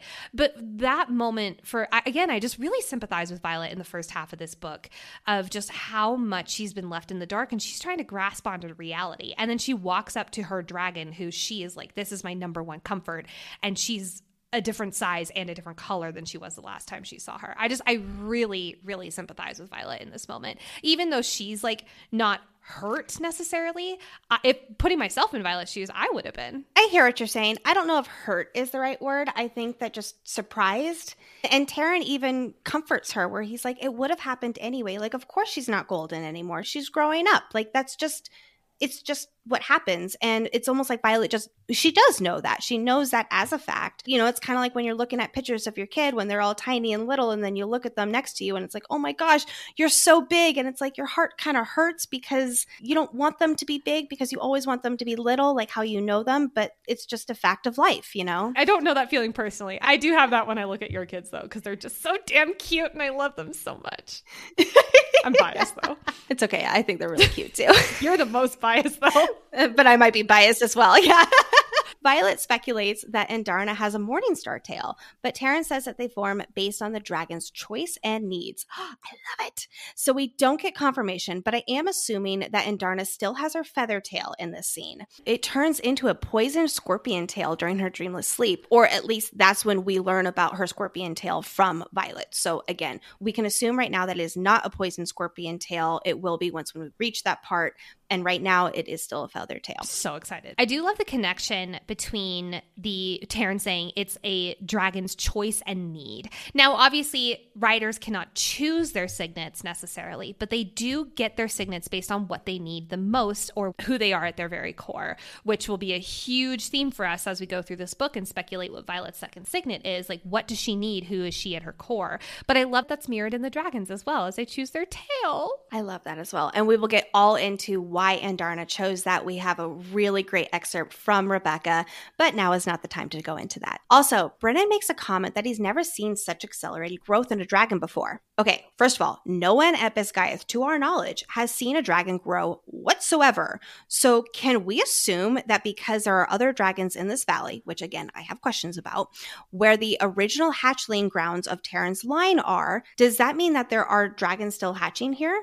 And maybe the secret of dragon hatchlings aren't so important here because the humans have quote unquote proved that they're trustworthy because you know, like they're not just trying to hold themselves up uh, with awards. I don't think that's the case. I don't think that there are hatchlings here because there's emphasis on the dragons protecting Andarna in particular at all costs. So it could be a throwaway line about how he's never seen such accelerated growth, or it could mean that there are dragons hatching somewhere outside the Vale, outside the wards, maybe here, or at least somewhere that Brennan has seen. You know what would have been really nice, Lex? Papa Sorrengail's Papa research. huh? Sorrengail's fucking research right about now. The fact that Violet hears this and experiences this situation and does not immediately think about her father's research on Feathertails, that she knows where it is, that is wild to me that she did not immediately, like natural thought process, wild to me that she did not immediately go there. It would have been nice to have Papa Sorrengail's research, but here we are, researchless. I'm pissed. That's going to be a common theme for us in this book, too. Where is his research? Uh-huh. so Brennan's feelings towards Lilith, I need to know what happened at the Battle of Aretia because when Brennan says things like, "quote," say this is right after Violet was like, "Mom wouldn't, you know, send me to my death." He says, "quote," say that again. And this time, try to convince yourself that you mean it. The general's loyalties are so crystal fucking clear that she might as well have a tattoo. Yes, there are venin. Now go back to class on her forehead. How did he and his mother leave things to the point where he is so capital C convinced that she is evil. She is the devil reincarnate in his mind, it sounds like. And she would just send Violet off to Athebyne. because she sent him off to go fight in He was a dragon rider. for a war that He, he was graduated, he was a lieutenant. True. However, it's all he is so angry because he was lied to as well. He felt like he was on a battlefield. He was risking his life and everybody else around them as well. They were risking their lives for a lie that none of them even knew about. Something just feels like there's more to this, especially when she sees him for the first time and he is just like a polar express ice cold to his mother, which I get. Like he's had a narrative in his head for 6 years that this woman sent me to my death. Like this or this woman is like keeping everything. So I, I get it in that sense, but I, I just want to know more about what that send off or what that like pre Brennan quote unquote death was like i just want to know so much more about that experience i need brennan's Prince's I- tale i need it now I I, I want to know more about it, but for me, it's pretty cut and dry with everything with Lilith. Like that to me makes total sense, and it's all natural. And I just have a lot of other questions regarding Brennan's. you story, have many you went I off for you. five minutes of all just nonstop questions I did, and not a single one of them were about Lilith because to me, it like this all just totally checks out for me. Yeah, and I think also it's building on her, her development as well, where you know she loves and protects her children at all costs, in her opinion. I should add, um, and he does not view it that way whatsoever. And so I just find that that's a character development for her more than anything. fair when we're on this hilltop in Aretia, we are meeting the other cadets from Resson who fought in the battle alongside Violet because there were three that she didn't know. We learn it's Kieran, which RIP to my guy Kieran. Like I was convinced that Kieran was going to be like this, you know, like inside bad guy in Aretia, all this stuff. I even had GFDC, God fucking damn it, Kieran, ready to roll, and that did not happen. Kieran died very quickly, and we didn't like. I need to quote Lexi because I, when I got to this part in the book, I texted Lexi and was like, "Oh my God, Kieran died! No!" And Lexi was like, "R.I.P. Kieran, we never got the chance to hate you." GFDC is now saved though for God fucking damn it, Cat. But we will get that in part two. Oh boy, will we all get to that in part two. We're going to be having a lot of things to say about Cat. But when we're talking on this hillside, we're meeting these three new characters. We get to meet this guy, Mason. And I have mad hot respect for Mason. And let me tell you why. To be a rider, to fight in the Battle of Resson, and have glasses. My guy has glasses that he's like pushing up on his face, which tells me that they're not fitted to his face perfectly. My husband Brett ran two half marathons with glasses, and I thought he was insane. To be a rider and have glasses is insanity to me. Also, how do flight goggles work? Are there like prescription flight goggles? And if you lose them, those fucking things are expensive. Like, I I have Oh, maybe it's in their couch, huh? I had some very nice prescription Ray-Ban glasses that, you know, my insurance covered most of, but I still very expensive. And I went swimming at Nicole's pool and then later on my glasses went missing. And I thought for sure that, you know, in the craziness of trying to get the children out of the pool and all that that I left them there and I could not find them at the pool and I was heartbroken and I was going to try to get them replaced and it was going to cost like $600. I, I got a cheap pair from Target instead. What was it like five months later, Nicole's like just sends me a picture of my beautiful Ray Bans, and it's like, hey, these were in our couch, and it's like, I was so happy, and now I wear my glasses again, and I can put the Target cheapies away, and so maybe the flight goggles are in the couch. perfection. There's one other part I want to pull out of this dragon download, and that is when Violet is describing Andarna, she says, quote, I nod and study the coppery streaks in her eyes. Were those always there? Unquote. Now, the first part of this line, I wouldn't really have thought anything of it. I would just be like, oh, this is Andarna's new self, and we're just getting descriptions of this. But the second part, were those always there, really made me pause and be like, I need to do some research. So I looked up what copper means, for lack of a better term, and it's a symbol of wealth, protection, and prestige. Now, this could be something, probably not, but I just found it a very interesting note. Now, she could also be reflecting the landscape of Aretia in her eyes. Maybe, you know, it's July, so I'm not really sure if we're looking at like fall colors by any means, but I don't know. I just thought that was interesting. I don't have it in front of me right here, but throughout the book, there's also hints to Violet's eye color changing as well. So we will definitely keep an eye out for that because there's a lot of our listeners have pointed out that her and Andarna's eyes and how they're changing really do mirror one another. So we'll have to keep an eye out for that. I love that. That's delicious. Now, as our crew is going to be returning to Basgiath, I will say we covered this in detail during our audiobook sample reactions video, but of course we need to highlight it here as well. I think that their return to Basgiath, it's the perfect balance of feeling the weight and anxiety of this decision while also knowing it's the only right decision to protect the other marked ones and to keep the story moving along. You know, we have to keep things moving. We have to get them settled back at Basgiath for our story to continue. But there's a lot of disagreement about the decision among our characters here to go back to Basgiath. I love how our group here is echoing all of us readers when we're theorizing about the why of every possible option. Brennan, for instance, is convinced that their mom will let Violet be executed, but Violet knows better. And this difference of opinion makes sense for each of our characters. Brennan feels like his mom did sacrifice him for keeping the secret, so why wouldn't she do the same with Violet? While Violet, on the other hand, saw what losing Brennan did to their mom and knows she wouldn't have just let her coworkers execute her child. And then Kieran, my guy, comes to the rescue. Who would have thought that this fucker would come to Violet's defense and agree that General Sorrengail wasn't there when orders against the marked ones and their parents were made. But now let's move on to one of my favorite lines in this entire book. Fucking Dain. and the fandom cheered. I died. And I love how it just totally set up like all of our feelings about Dain. It's going to be quite the emotional journey here, processing everything with Dain. Thank goodness we are still on the hate Dain train right now. But then Violet does say a few moments after she says fucking Dain that she's only 99% sure she can't trust him. Like, I know they were childhood best friends, and that level of deep trust doesn't just go away. But after what he did, we're only 99% sure we can't trust Insane. him. after Liam. Insane. This moment right here was when I was like, uh oh, his redemption arc might be coming sooner than we expected. This felt like Rebecca Yarros saying, Hey everyone, I know the fandom. I know you all hate this guy. But here's a reminder that we need to have 1% open for what's coming. But Violet says, quote, that 1% makes me question if Dain knows what was really waiting for us at Athebyne. I'm sorry. I thought it was pretty fucking clear. When Xaden and Violet were at Athebyne, it was right after they got the missive from Colonel Aetos, and Xaden was like, What did Dain say to you as we were leaving? And she said, He said, I'll miss you, Violet.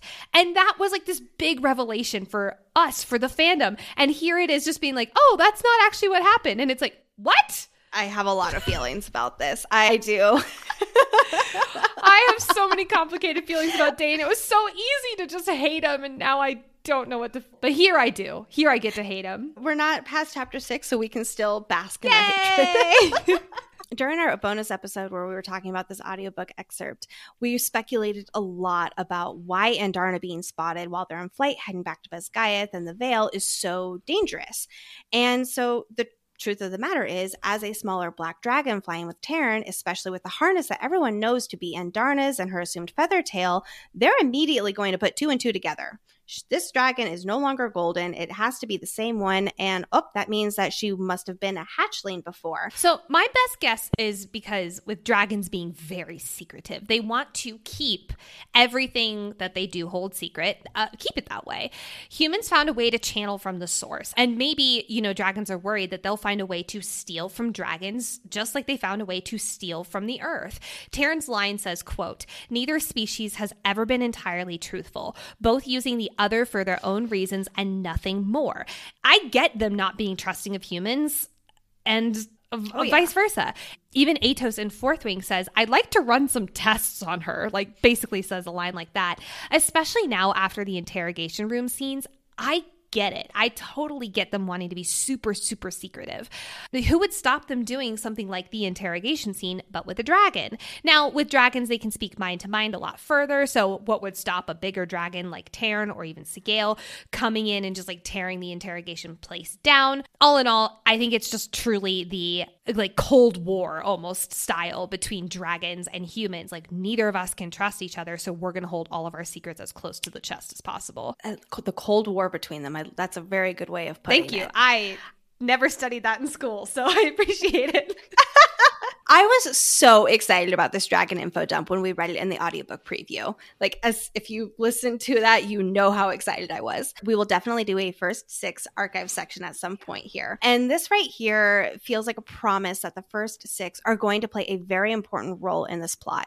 It was the second time that they've been mentioned within these first three chapters, and they were barely mentioned at all in book one. So those are neon signs that show how important this world building context is for this story. It shows the first six are very, very important to the story, as they absolutely will be. So, Nicole, I want to hear your thoughts about how Violet feels towards Xaden right now because their relationship is definitely a little bit rocky. Violet has some not so nice things to think about him, but then she still is very attracted to him. He's got some cocky swagger. I'd love to hear your thoughts on this whole Oh, thing. Give me the mic. Give me a dissertation. I got this. Absolutely. So, I, first and foremost, I want to start with everything that she is feeling towards him is so hella valid. But I also understand her not just wanting to be an outright hostile bitch to him. I love that this even surprises Xaden.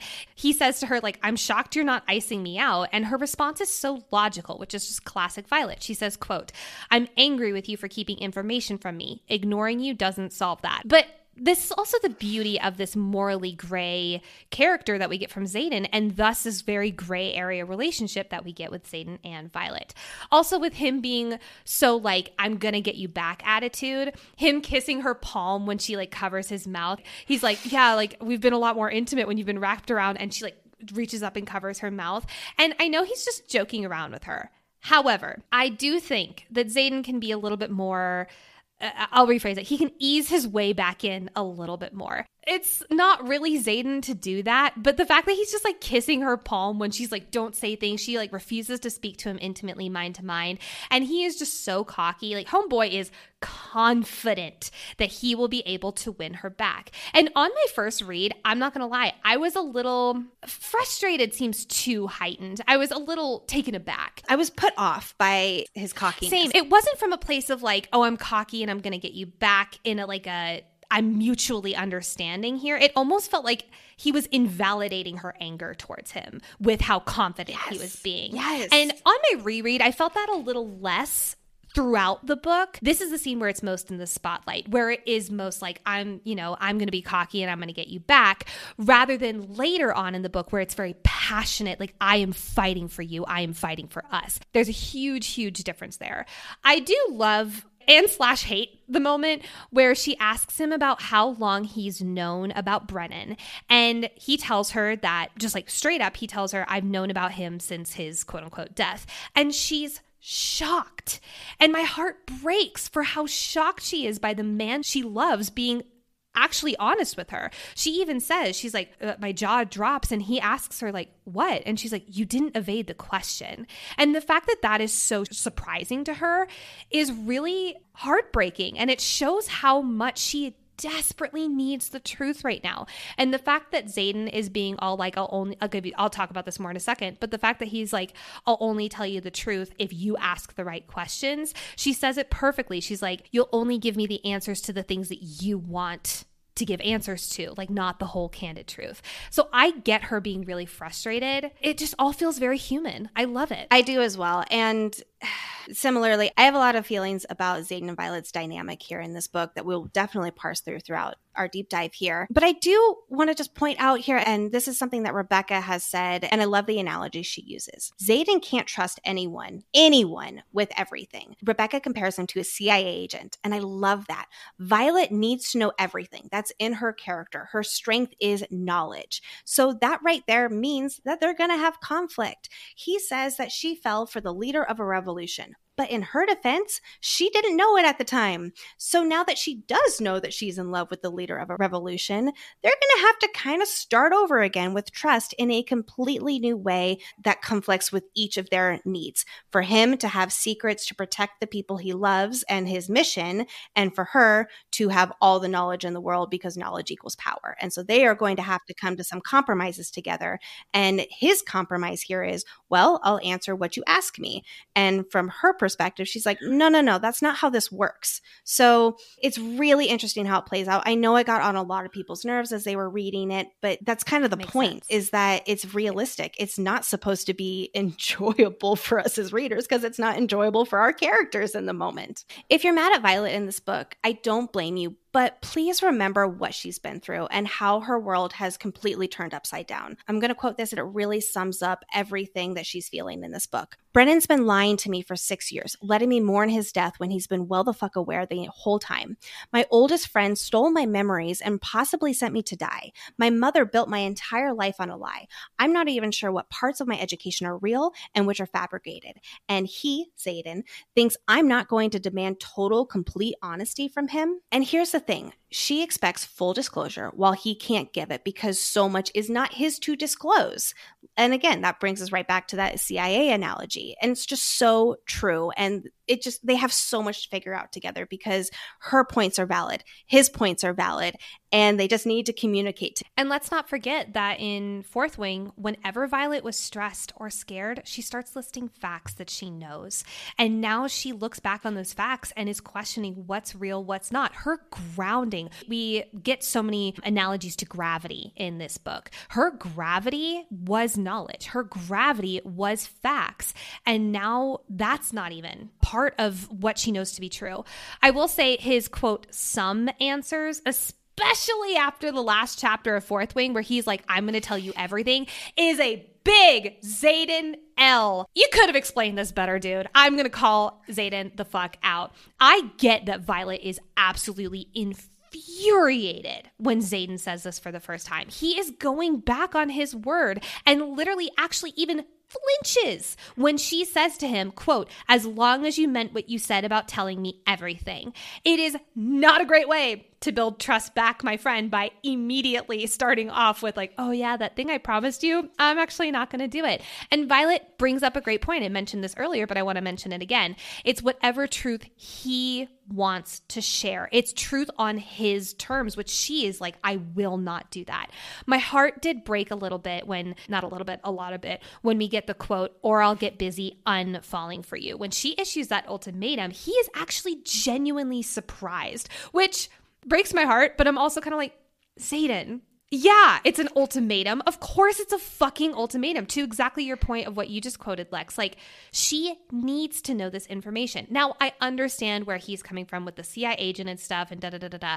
But I think his subtext here is she cannot find out I'm an inntinnsic. She cannot find out I'm an inntinnsic. So he is, in my opinion, it is a little bit from a selfish standpoint of him not wanting to say he's going to tell her everything because if he did, he would have to tell her that he's an inntinnsic. And he hasn't told anyone. And I don't know if he was ever going to tell her. I have a lot to say on that, but we will cover that at a later time. When he's saying, you know, like it has you have to ask the question.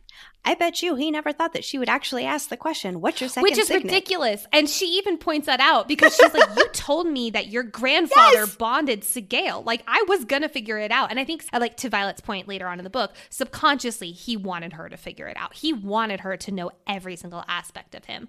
But him here being like, "I'll only give you answers to the questions that you ask."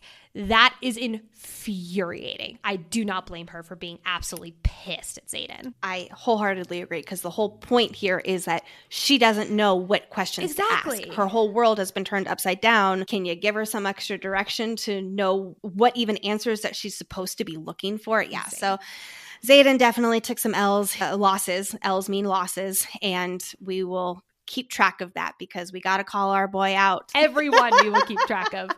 As you know, our crew here is returning to Basgiath. I have a quick question. What was everyone else's missions upon returning? Xaden doesn't do his friends the dishonor of asking if they accomplished their missions. And so I'm wondering what were their missions upon returning? So it's kind of like Violet went to Liam's room to go get the letters. I'm wondering did somebody else need to go to the forge for weapons or retrieving things from their rooms? I'm very curious about what the other missions were. That's a great point. It does really make me wonder. Quinn says, quote, War games sucked, you didn't miss much. Like everyone's just kind of strolling about. One of the classmates at Basgiath comes up to them and they're like, Oh, fourth wing, you missed out. You like thought you were gonna win war games, meh. But to Quinn's quote for just from a second ago, war sucked, you didn't miss much why does the graduating class lose 10% of their graduating class in war games if it kind of seems a little anticlimactic, boring? I think that it was entirely from this very specific character's perspectives that it might have been boring. Sure. Like instead of Xaden leading the charge as their wing leader and the whole group being all there together, and then it was Dain in charge. And it's like, of course, that's going to be a little bit more anticlimactic. That's a great point. also, Violet does see like the turn it and how like there's ex- there's a lot of extra flames. At first, I was kind of like, oh, iron flame, but no, it's just like the burning of all of these people who did die. So oh, I didn't know. May Malek commend their souls. I did not think about that. Yes, I don't really have anything worthwhile to talk about this, but we have to minimum mention it.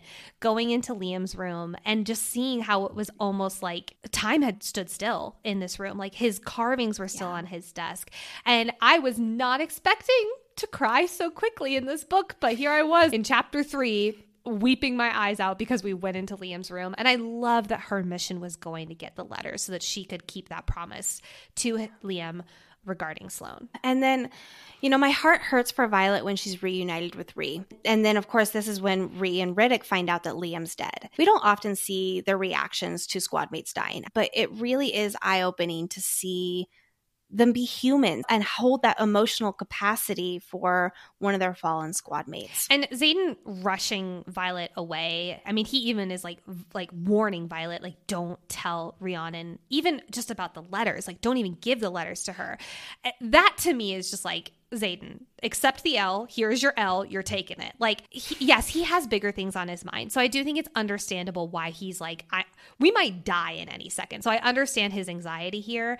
But she, Violet, needed this moment with her squad mates. She absolutely needed it. Selective truce, staying away from her friends, closing herself from them to protect both them and this whole secret revolution It's a common theme in the first half of part one, and we see it blossoming here because, of course, it's hard for Violet to suddenly have the biggest secret in the world to keep from the people she cares most about, the people who are her chosen family. They're her squad mates. She can trust them with her life, but like Xaden says, she can't, at least right now, trust them with everyone else's lives too. And that's just really hard for her to parse through, understandably. So now, as we talk about the whole War Games explanation and the lie and all of that, we did touch on it quite a bit during our reactions video, but I need to say it here again before this book came out, it felt like a really big deal how our crew was going to go back to Basgiath and how it was this big unknown to us as readers.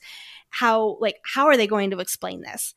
And it ends up being kind of straightforward and pretty wrapped up in the course of a chapter or two, you know, minus the whole Aetos now out to kill them all part, which I actually do love because while being accepted back at Basgiath kind of just had to happen fairly quickly as well, there are real consequences RIP to some of these Resson fighting cadets in the very near future. I love this description of how Xaden, it says, Xaden doesn't have to yell for his voice to be carried across the courtyard. Whereas Aetos, the second he sees this crew roll up, he is immediately screaming. This is show, don't tell on full display here. We can feel Aetos's I almost like compare. I, am almost comparing him to like Cornelius Fudge in Order of the Phoenix, where he is just unhinged the entire book and just like on constant, like on the edge of his seat.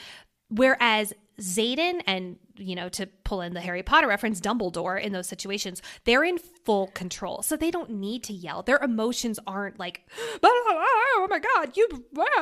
It's so calm. It's Xaden is just talking at his normal volume, and yet everyone in the courtyard can hear him. Whereas Aetos is full on freaking the fuck out. Which, by the way, again, I said this in Battle Brief. I'm going to say it here way to be conspicuous, my guy. Way to be like so obvious. It's so obvious that he was not expecting to see them, which immediately, if I was General Sorrengail, and I think that this was her subtext, I would immediately be like, you know something I don't know, and you were behind this in a way that I don't like.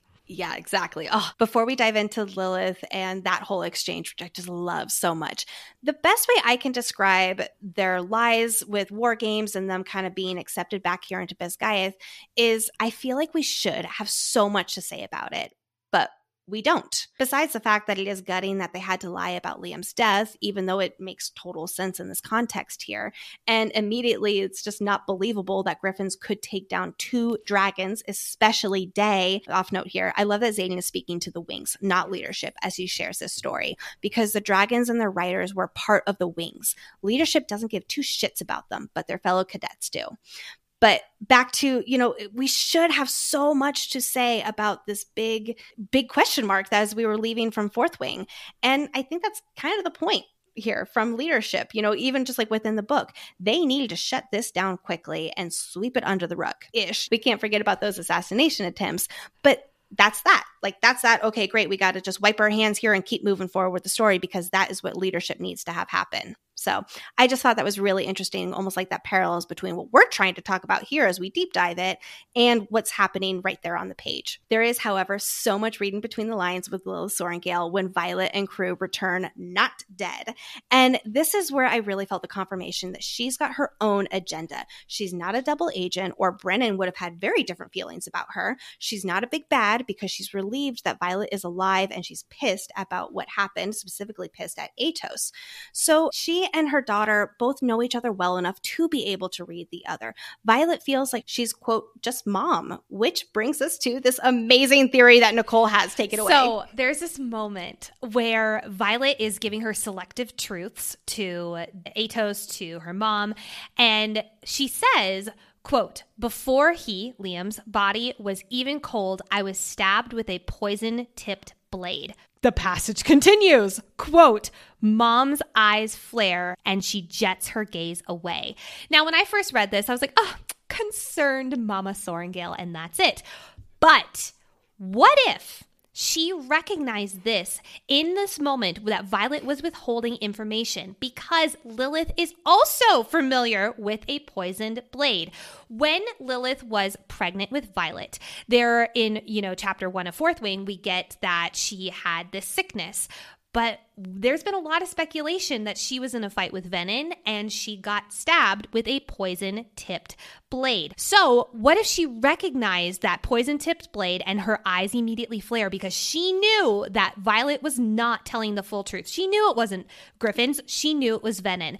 And so she didn't send Colonel Aetos away because he fucked up war games. What if she sent him away because she knew Violet knew the truth about the Venin, about the Wyvern, and Lilith knew Aetos would do whatever he could to make it so that Violet didn't tell, aka assassins, which I'm assuming he's probably done before and it would be like a tell. Maybe it's a familiar move that Lilith is seen before, considering especially that he's her aide. This would also explain why she ended this meeting pretty fucking quick so that Violet would not be caught in her lie. I just love it. I was reading this on our outline and like my jaw dropped. I was like, oh, I love it. I love that idea so much, especially just like her mom's mood kind of shifted when she mentioned the poison dagger. And I think that she absolutely recognized it for what it was. Now, I will have to go back through kind of her big reveal, and I believe it's chapter 36 after, you know, Violet's been tortured and all of that, and she has her big reveal. I'd like to read that part kind of with this in mind here to see if the if that aligns. But man, I love that idea. I love it so Amazing. much. Now let's talk about God fucking damn it, Dain's dad. This guy sucks. Mama Sorrengail comes in with facts.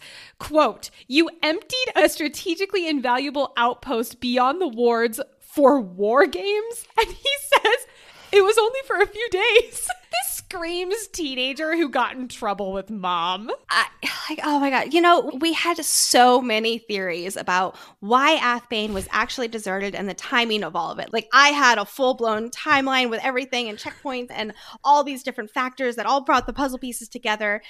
But no, Dain's dad was indeed dumb enough just to empty it out for war games. I specifically was like, no, he wouldn't do that. There's got to be this and this. Nope, that, that's what it was. As Lilith says for all of us. And clearly, your discretion lacks common fucking sense. Chef's kiss, so good. After Lilith like heads on out, she's like, you know, see you in my office in 30 minutes, Aetos.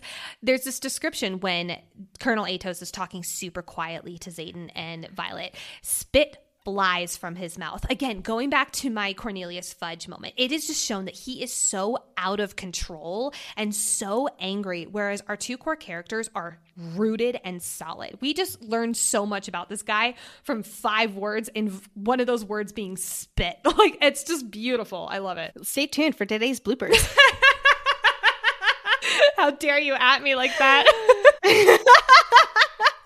It's just so perfect. Aetos can't come out and say that they're lying because what else could there be besides Griffins, right? It's so beautifully done. It's simple. It keeps the plot moving, but there's also newly built up tension to carry us forward in the story. I just, I really love how this whole thing was played out. Some people feel like it was a little bit too fast paced or underdeveloped. I strongly disagree. I think that it was exactly what it was to keep our story moving forward the way that it needs to. I agree completely. Speaking of moving our story the way it needed to, let's talk about Dain and this reunion.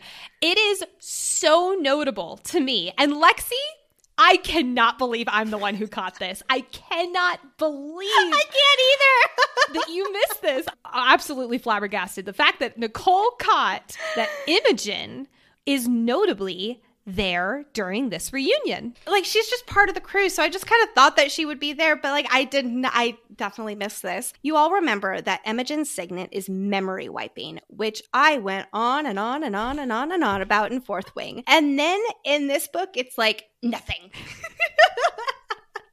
we get it twice.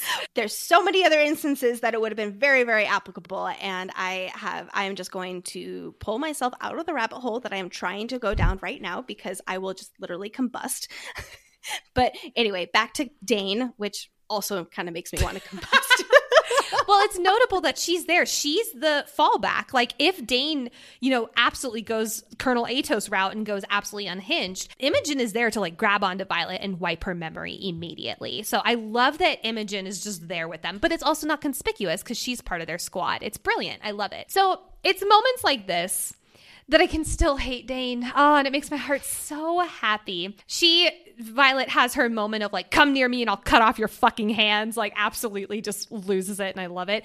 And then he says, quote, you don't mean that, Vi. I hate these things that it's such a mansplainer thing to say. Like, it just drives me fucking crazy. This is one of those things that people do when they're like, you don't mean that. And it's like, the fuck I do. Like, you're not in my head. I do mean that this is clearly one of my like number one pet peeves in life is when someone says this to me i'm like i know my own emotions don't tell me what i feel. But again his i know you better than you know yourselfness it pisses me off so much but it's so dain. It's it just it's so dain. We all obviously have a lot to process about Dain. And I am not ready. I'm so not ready to bring up his redemption arc. And we're not bringing it into this part no. right here. So we are still firmly in the God fucking damn it Dain train right now. Whew, that was hard to say. the way he goes, Violet! And there's worry and relief etched in his face. Oh, God, I wanted to kill him so much in that moment. But no, Tairn says you can't do that here. which I just love too.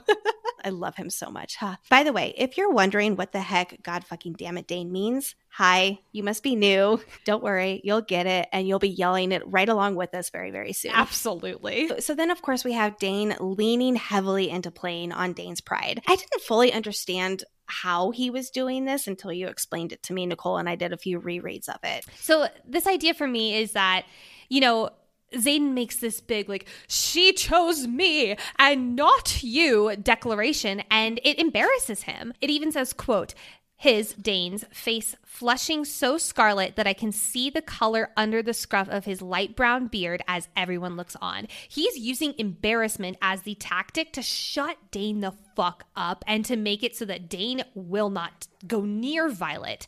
And he also, he, Xaden, also, however, embarrasses Violet in this moment. Which again, Xaden taking an L. Yeah, so Xaden, you know, he doesn't bother to lower his voice when he says it'll never be Dain and the whole quadrant knows it.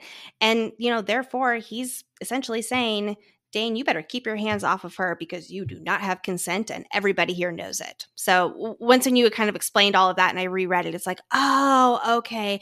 I see how they're playing on his ego and his pride and embarrassment. And it made a lot more sense there. I do have a question, however.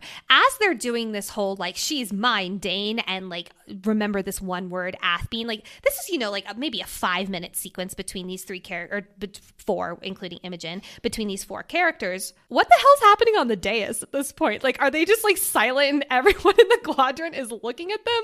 Like, what's happening in the background? I would be very curious. I think that's the point is that it is all center stage right there. So and awkward. you know xaden whispers Athebyne to him. Yeah like that's the whole point is that it is super awkward. And then you know captain fitzgibbons comes back and it's kind of like okay and back where we left off. I, it's not exactly what he said but you know something to that effect there. Oh my god that is so funny. Oh poor violet. I would just wish for a lightning bolt to the head at that point. I just feel like kill me now please. I'll just do it myself. I have the signet. Let's move on to actual graduation which is quite anticlimactic and short. This description absolutely guts me. After this whole like Dain spectacle, Violet goes back to her place in formation and Rhi says, that was interesting, but it says, quote, her eyes puffy and red. Now, some people on the internet freaked the fuck out and were like, oh my God, Rhi's a Venin. I think she was crying over Liam and learning that he died. I do not think Rhiannon is a Venin. I'm going to be very firm in that. That is one that I can say with confidence. Oh, oh man, I did not mean to start this theory. In our Patreon's monthly live Q&A, there was a question about, you know, who we might think is Venin. And so I had gone through uh, the ebook and did a search for any time that someone's eyes were referred to as red, because of course that's a telltale sign that they're a Venin. And the very first one that came up was about Rhi and how her eyes were puffy and red. And I simply mentioned it just because, you know, I had to mention it. I found it in my research and uh, the comments blew up in that live Q&A. I swear to God. I was like, no, no, no, no, no.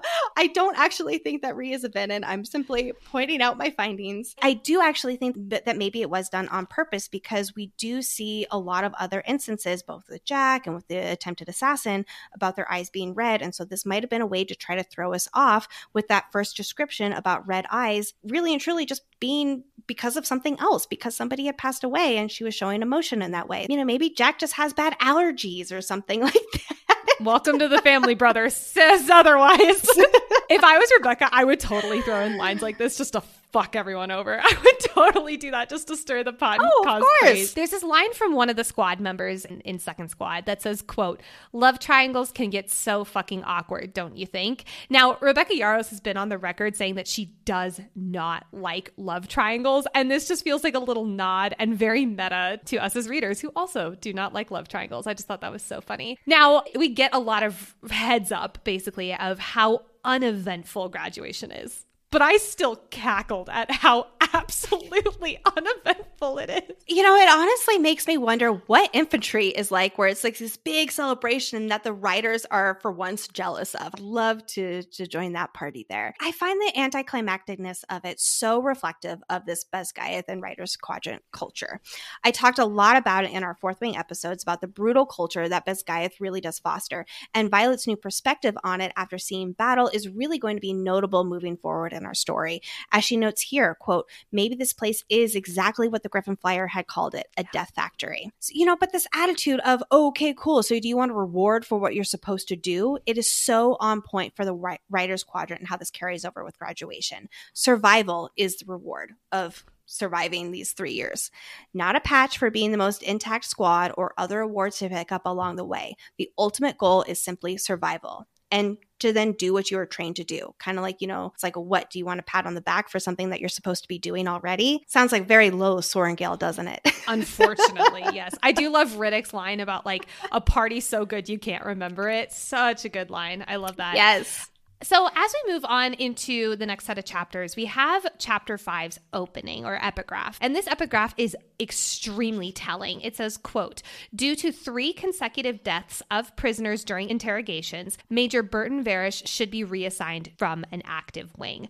The second I read this, I was like, and that's our new vice commandant. Absolutely. Like it was just so telling. You know, in our Iron Flame excerpt from the Today Show deep dive, we were speculating left and right about who this new vice commandant is going to be. And there were a lot of theories thinking that it was going to be Colonel Atos. And I'm really glad it wasn't. I'm so glad it was this new character, even though he was horrific. And I'm lucky, I feel very lucky to be able to say was, meaning he's dead. To, to your point, though, while a lot of us did wonder if it was going to be Colonel Aetos, and we're glad that it wasn't, I do love that it's a friend yes. of Colonel Aetos's, that he is the one who put this guy in this position. He's like the puppet master behind all of this. Oh man, he's going to be such a big bad. I can't uh, wait to. I love a villain. I don't love Varrish. He's horrific, but I love a well written villain, and he is so well written. Now, it is notable that this missive in this chapter five epigraph is from Samara Outpost, which is where Xaden is stationed. Even Tairn is like, this outpost is known for being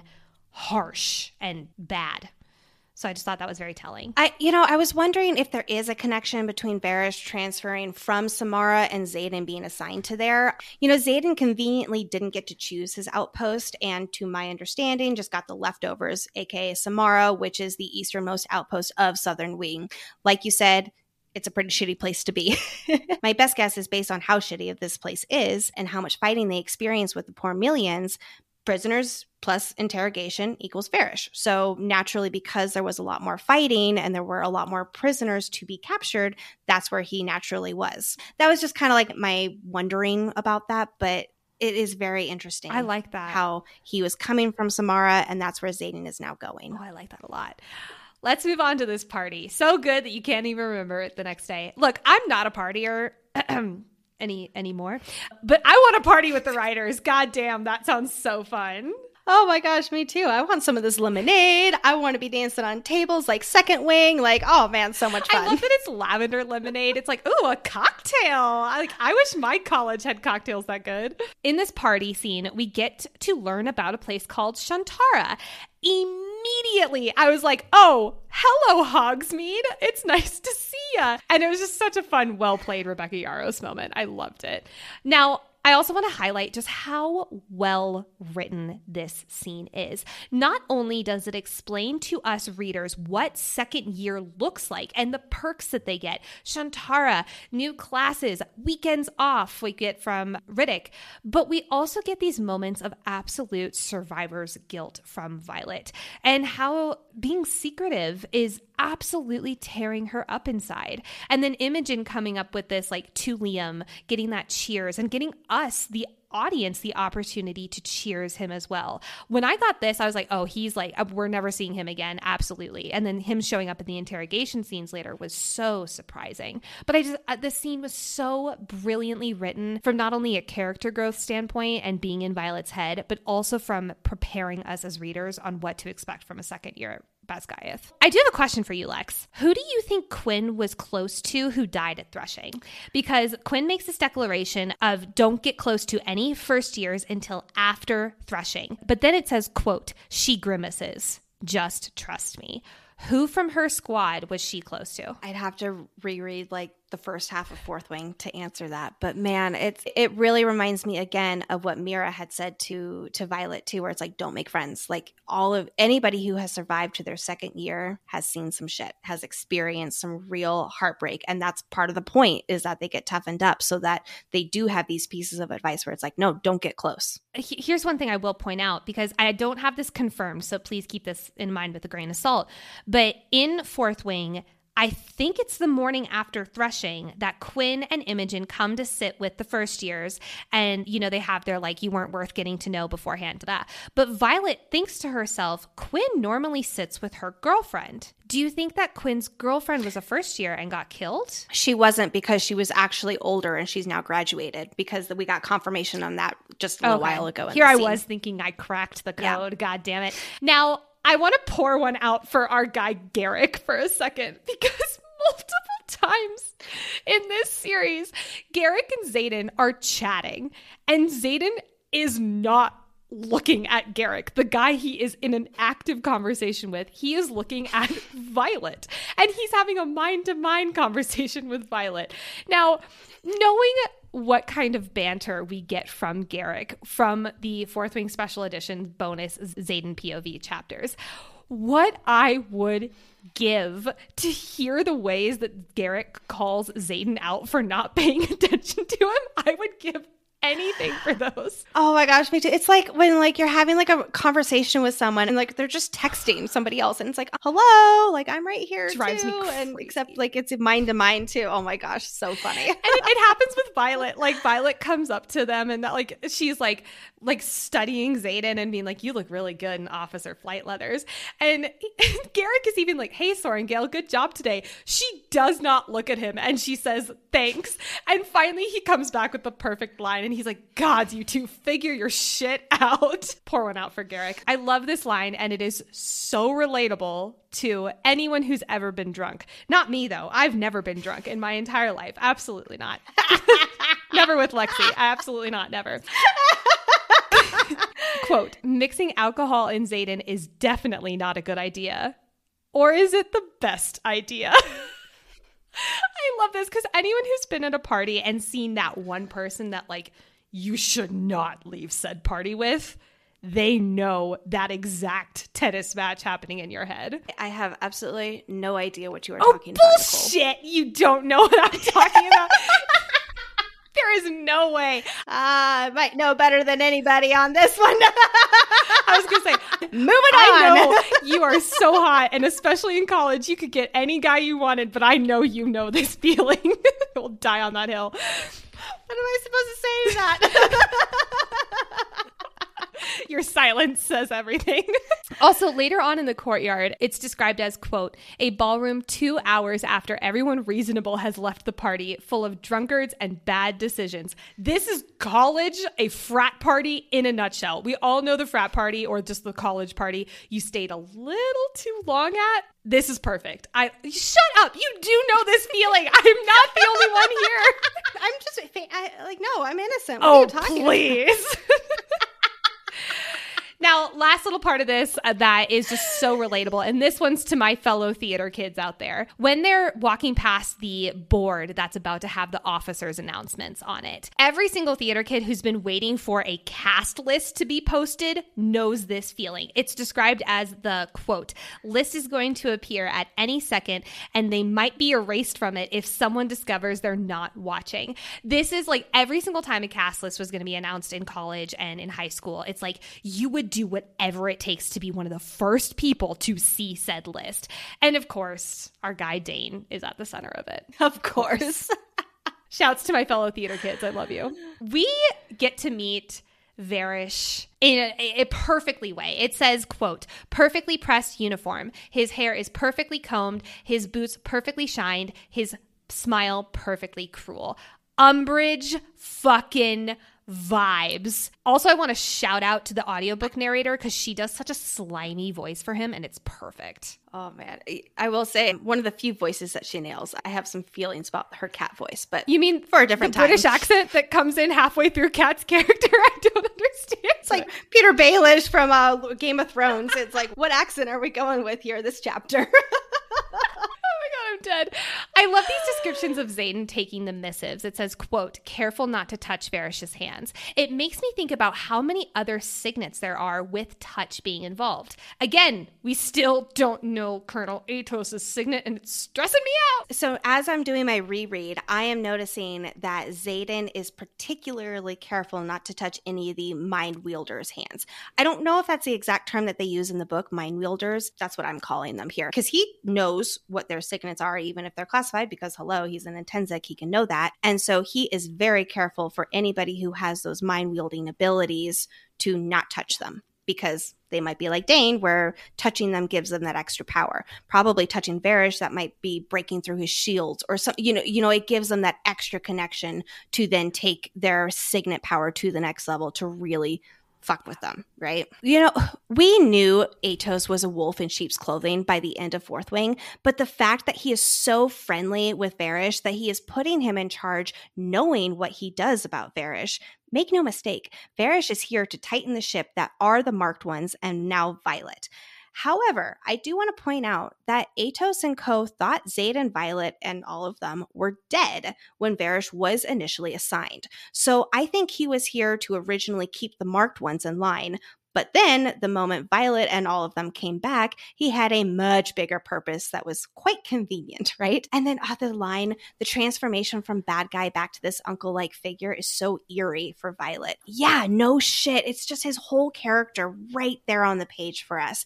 And then he threatens to kill Mira too. Like, that was actually kind of shocking to me. It's like, whoa, you are really bad. it was shocking and yet not so shocking in the same way. Like it, exactly, exactly. We are just getting the tip of the iceberg of Aetos, and I feel like he is going to be our big, big. Like I was thinking it was going to be Melgren be the big, big bad, and obviously we have the Venin. They are the biggest and the baddest. But I think Aetos is, we are not done hating Aetos by a long shot. But moving away from characters we hate, into characters that make us swoon. So the Xaden goodbye scene. I know that, you know, it's only seven days that they're not going to see each other for at, at any given moment. Or eight days, I guess, in this in this stretch. But the fact that anyone who's been in a long distance relationship knows, like when you're you know you're gonna talk to them every day, you know you're gonna FaceTime, you're gonna do whatever. But that initial goodbye at the airport I always would cry, like every single time, even though I knew it was like it, you were just going to see them soon. It's just like this heavy emotional moment. Now, however, I know that Violet wants to help the marked ones and the revolution, but I gotta give Xaden credit where credit is due.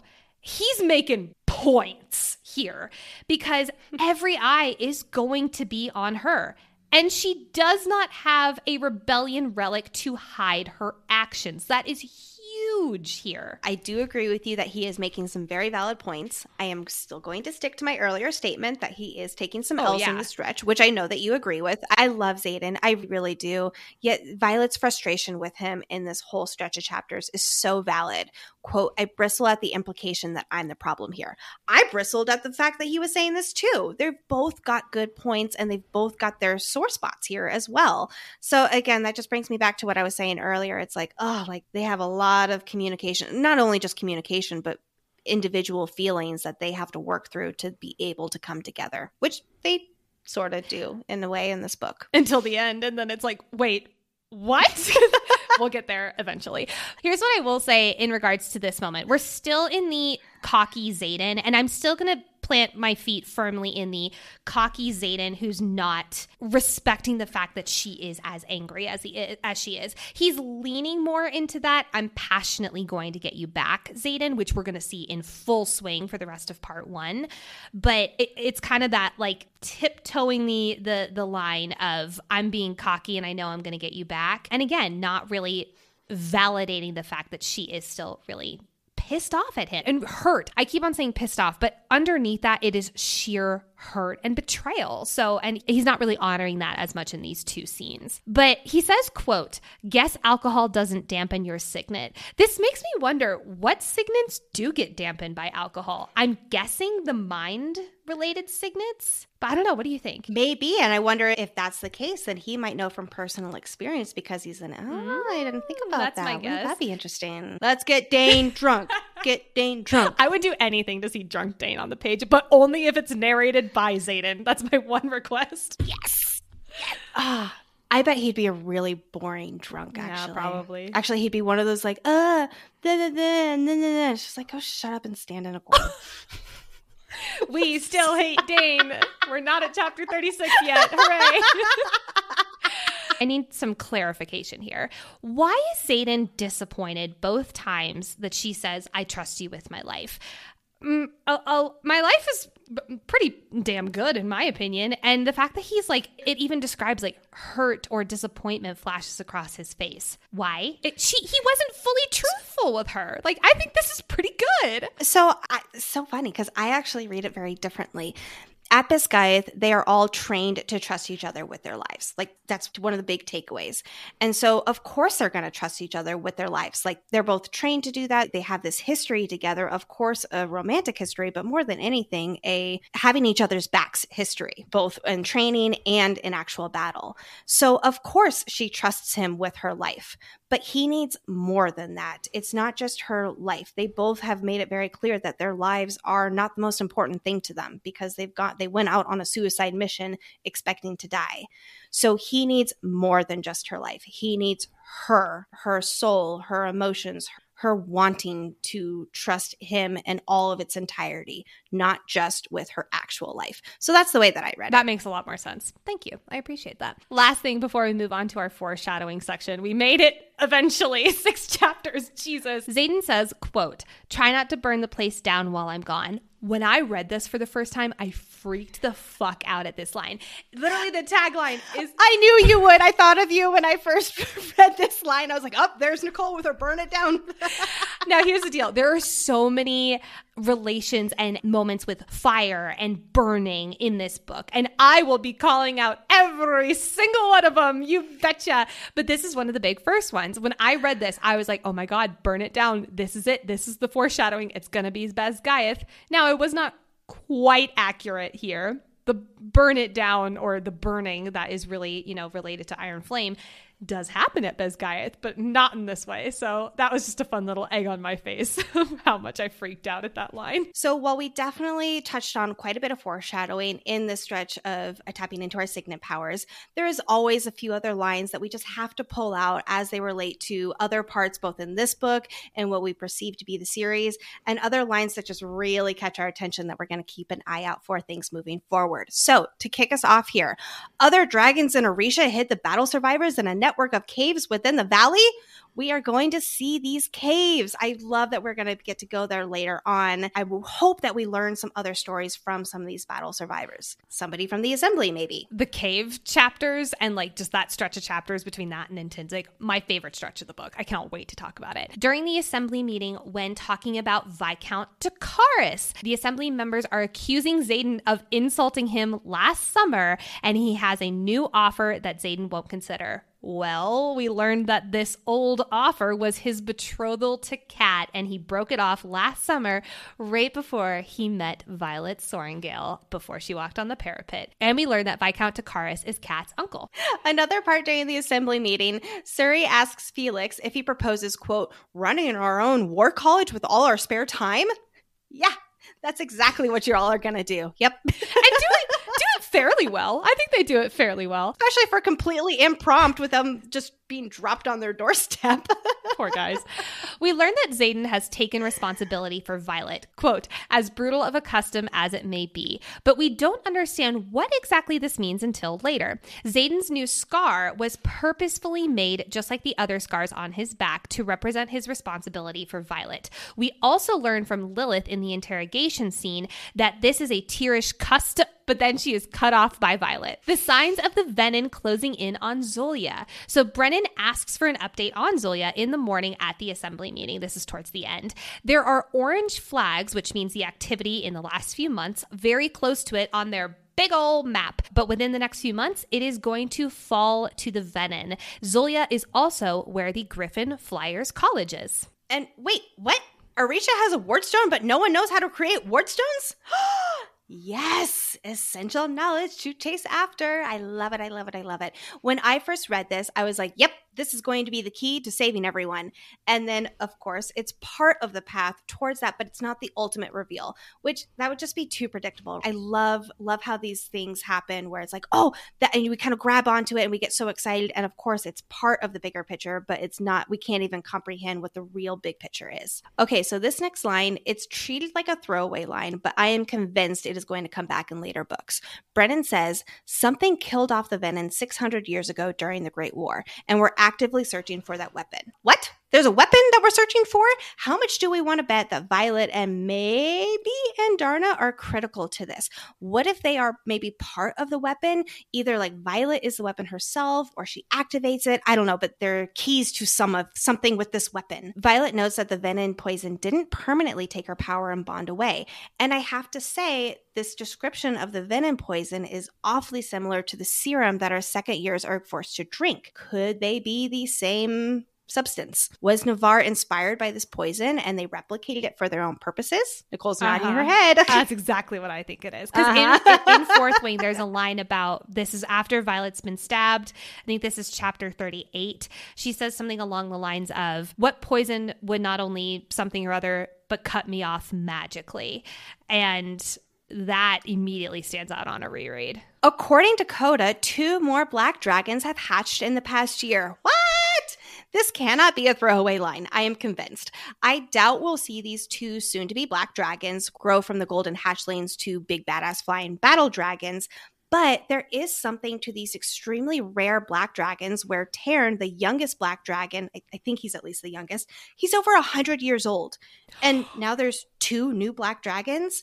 I don't know what the foreshadowing is here, but I'm calling it there is something. I don't know if it's some kind of special magic in the air where black dragons are now coming back. I don't know, but there is something to this. Next, Brennan says about their mom, quote, "You don't think she'll kill you? She threw you in the rider's quadrant." But Violet knows their mom better. Yes, she did throw her in the rider's quadrant, but she became a rider. And we later learned that yes, her mom did want to protect her from sure death that she was inevitably going to have learning the truth as a high-ranking scribe. So she did send her to the rider's quadrant knowing that she would have a chance. And then Andarna tries to flare her wings out, quote, but only one fully extends, and she stumbles under the uneven weight, careening forward. While we don't think much of it now because she's described as a newborn horse here, we learn later that this is the moment that Tairn became worried her wings aren't going to fully grow properly because of her interrupted sleep. And that just makes me really sad that it seems so casual right here, and it's actually going to play a very big role moving forward. Violet reflects that Tairn didn't tell her about this big secret about the Venin and Xaden and the revolution and everything because he was bound by his mating bond to Sgaeyl. This sets up how big of a deal it is that Sgaeyl keeps Xaden's biggest secret from Tairn. And I think that when Violet learns that even Tairn didn't know, she begins to soften and understand why Xaden didn't tell her his biggest, darkest secret.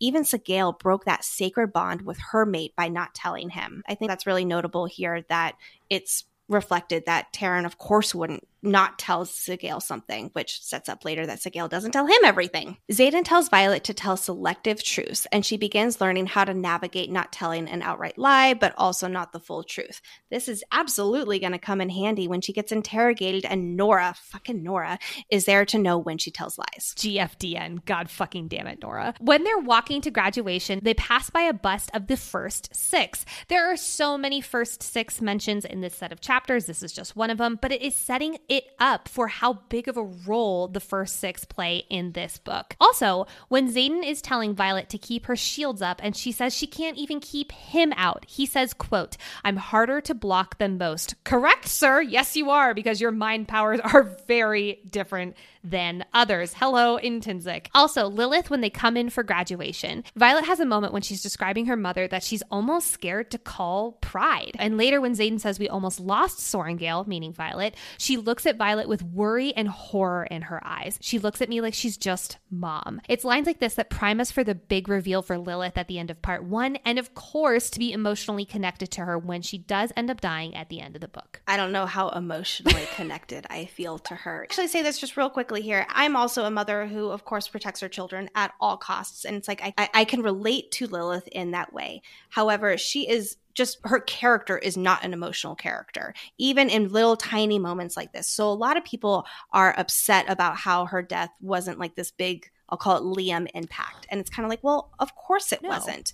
We loved Liam. Everybody loved Liam. We got to know him on a level that it's literally impossible to do with Lilith's character because if we got to know Lilith on such an emotional level, at least more than we already did, it would have been even more out of character for her. So just wanted to share that. And we'll talk so much more about Lilith in coming chapters oh, yeah. here. Speaking of Lilith, Xaden alludes to his and her deal when he hands crumpled orders to her. I chose to save your daughter. That's their agreement. And that's kind of like when it like checked off for her, where it's like, okay, Xaden, you're off the hook because he literally called to her in front of everybody their agreement but nobody else picked up on it. I love so that. Good. There's this moment where Violet realizes the brutality of this school, and it's really starting to sink into her. Quote, the final test of war games is always deadly, ensuring only the strongest riders move on to graduation. But Liam was the strongest of our year, and even that didn't save him. One of the big reasons for bringing the Griffins and telling us about their threshing and all of their culture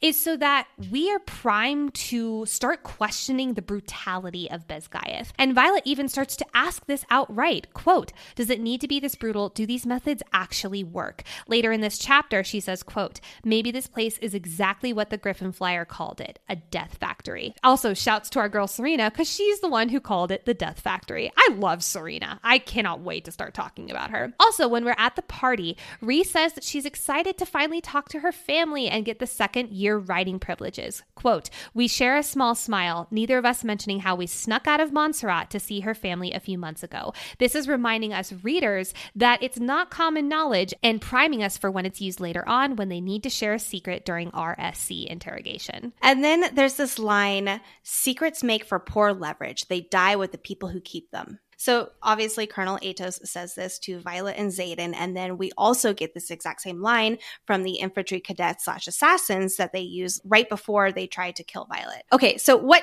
did Colonel Aetos be to them? Okay. But right before you kill them, you have to say this line so that they know it was me. Like he's like that big bad villain where as soon as they have like the hero trapped and then they give like their full monologue because they have to know it was them, you know, they have to finally share. This is totally like this, just plain telephone a little bit. I just thought this was like, wow. I think Aetos is also just a bad assassin boss. Like he's just not very yes. conspicuous. Like, last but not least, Rhi's first declaration as squad leader is live. She says this to all of the second years of Second Squad, but sadly, it looks like Nadine did not get that message. What a way to die. Uh, that was horrific. We'll get to that next episode. All right, friends, we are now at the part of each episode where we are going to dive into the archives. This is where we choose a topic that was prominent throughout the stretch of chapters, and we're really going to dive into it. We're going to pull source material from both Fourth Wing and Iron Flame, anything else that we have available at our discretion here. And today's topic is the Riorson House and Aretia. Also, shouts to our Dragon Riders on our Patreon who voted for this being being our archives topic. Thank you so much. We love each and every one of you. I love you all so much. A shout out again to some of our Discord members who I was really nervous about this archive section. I really tried to pull everything. It was at about 80%. I shared it with them, and several of our Discord members started pulling in extra source material. So this really was a group effort here on today's archive sections. So let's dive in. The Riorson House. It is described as half palace, half home, and 100% fortress But hey, this fortress has culture with good food too. We cannot forget that. Let's talk about this fortress. It is five stories with thick stone walls. Keyword stone. It survived the burning of Aretia because it's built so much with stone, which obviously doesn't burn. There are three, I think three wings in this massive house that I'm just personally going to call a castle. It's a castle. It has a hundred barracks rooms between three top floors connected by a sweeping double staircase. How lovely. This does not account, however, for the family quarters that are on the second floor, like Xaden's room, for instance, which is described to have big, beautiful windows, thick velvet drapes, wall to wall bookshelves, and hey, a massive bed. Not all of these 100 barracks rooms are serviceable, though. Not everything in this house has been repaired and rebuilt yet.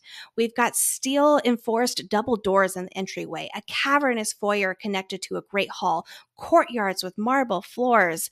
There's art on the walls and poor Amelia's tapestry hanging. There's intricate carpets. This place is absolutely lovely, folks. And they surprisingly rebuilt a theater in the northwest wing. Now, there is enough seating here for more than 100 cadets, which we will see battle brief take place here in part two of our story. This theater also has a map that is the height and width of the stage, and this map shows the aisles and the truth of what's really going on. And then, of course, we've got to talk about the assembly room. There's a table that could seat 30 in this two story room. There's another gigantic map that rivals the one at Basgiath. But hey, it also actually shows the information we all need.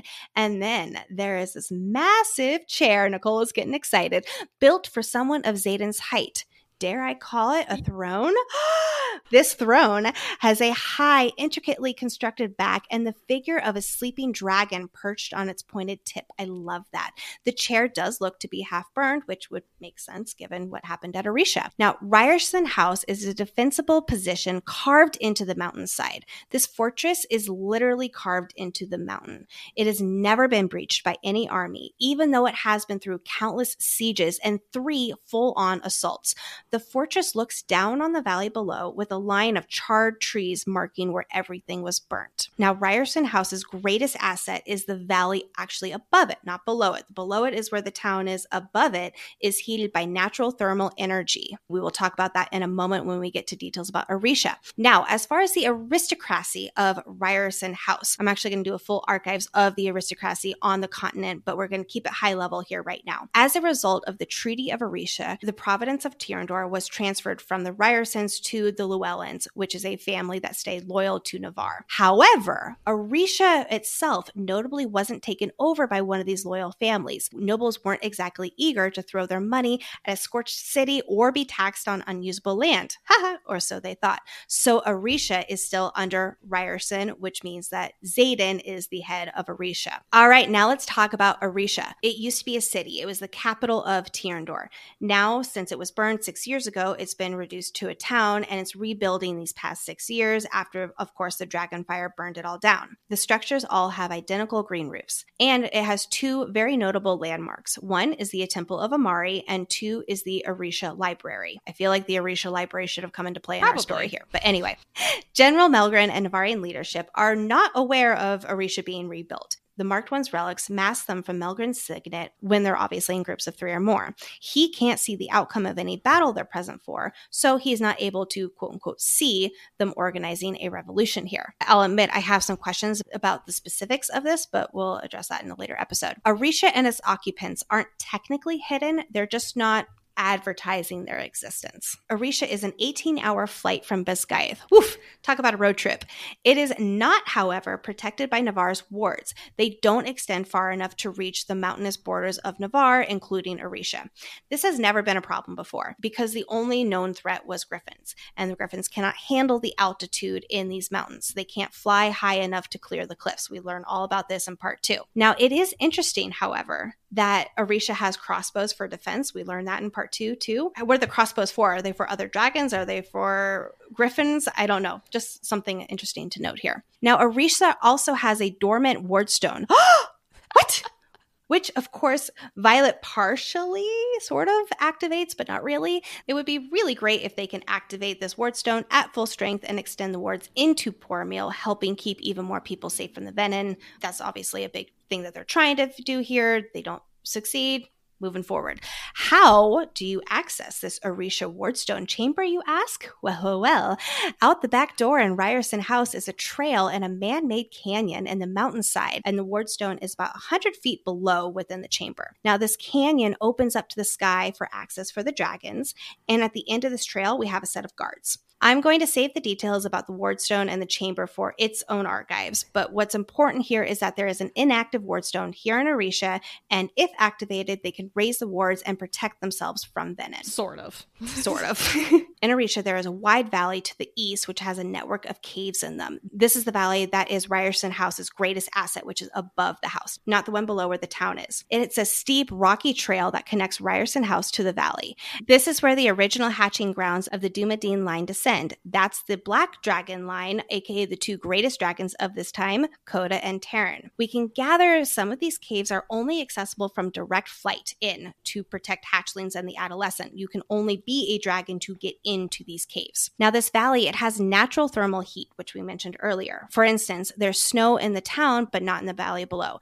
Now, the reason that there is more heat in this valley is because there's dragons there. The more dragons that come in, like in part two, the hotter this valley is going to be. I love that part there. So there you have it, folks. That is the basics there of Riorson House and Aretia. So we can learn all that foundational world building as we carry forward in our story. I love how you call it foundational and basics. That was delicious, Lex. I loved that. Thank you so much. And thank you to our Discord members who assisted. That was awesome. So now let's close out this episode by taking flight with our favorite moments from these stretch chapters. So Violet observes how Bodhi and Imogen are comfortable here in Aretia, once again showing just how often they've traveled to Aretia. I still have questions about how they've been able to sneak off to Aretia, which is 18 hours away, one way. I have so many questions about that. But we also know that Bodhi has spent a lot of time here when he and Xaden were growing up because his mom was Fen's sister. But what about Imogen? Did she become comfortable in Aretia before the rebellion or only after threshing? I'm assuming she also grew up in Aretia, maybe?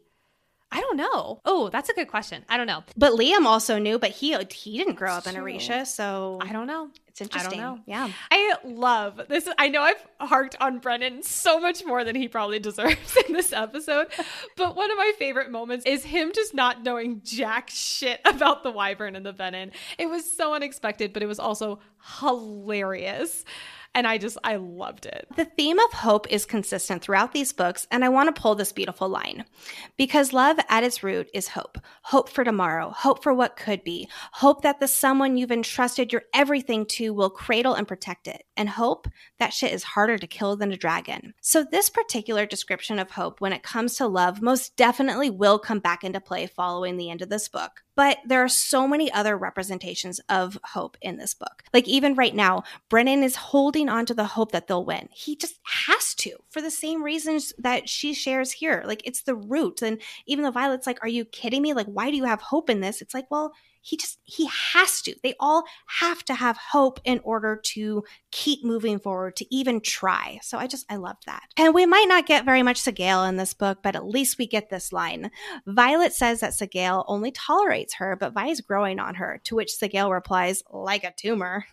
I love her so much. I also loved seeing someone learn about the Xaden and Violet mental connection and Brennan saying, that's really fucking weird. Like, I love people because I don't know how many people know about their mind to mind connection. It's not really stated. I love getting to see that through Brennan's gaze. I also love that the teenage dragons are just known for being so sassy. Tairn says, quote, they don't have much patience for humans or elders or logic. I love getting more descriptions about Xaden and Violet's bonds. Last book, we got a teaser from Xaden about being able to tell proximity, and I guess that's starting to work for Violet now. Quote, this shadowy bond wrapped around my mind strengthens. That's when Xaden's coming closer to her on the hill in Aretia. And we've already pulled this, but man, Violet saying, fucking Dain really hit home. The amount of messages we got from you all being like, I read this in your voice, or oh my God, she's been listening to Fantasy Fangirls really made us so happy. So, if anything, that just is just delightful for Lexi and I to see. And then when Andarna wakes up, Xaden whips his shadows out to keep Andarna from face planting, as if we needed reasons to love Xaden more. Ah, and the good old Tairn back with his sass. I've killed lesser writers for that kind of insult. I just love him so much. Speaking of Tairn sass and Andarna sass, Violet thinking that this is going to be a long year with Tairn and Andarna arguing, she says, quote, all right, kids, let's not argue. Also, Violet saying, love you too to Tairn, just like warms my heart. I didn't know how much I needed to hear Violet say, I love you to Tairn, but I apparently needed it pretty, pretty badly. I did too. I love that part as well well. And then Xaden admitting he's considered scraping the plan and just throwing Dain off the parapet. And and he's being serious about it too. I'm laughing. Way to speak for a fandom, my guy. So good. Garrick says it would be unfortunate to make it all three years and then die on graduation day. I just I love Garrick. Xaden knowing just how to make an entrance. Him walking in saying, Well, this is awkward, is a 10 out of 10 Xaden moment. To which Fitzgibbons replies, You're not dead.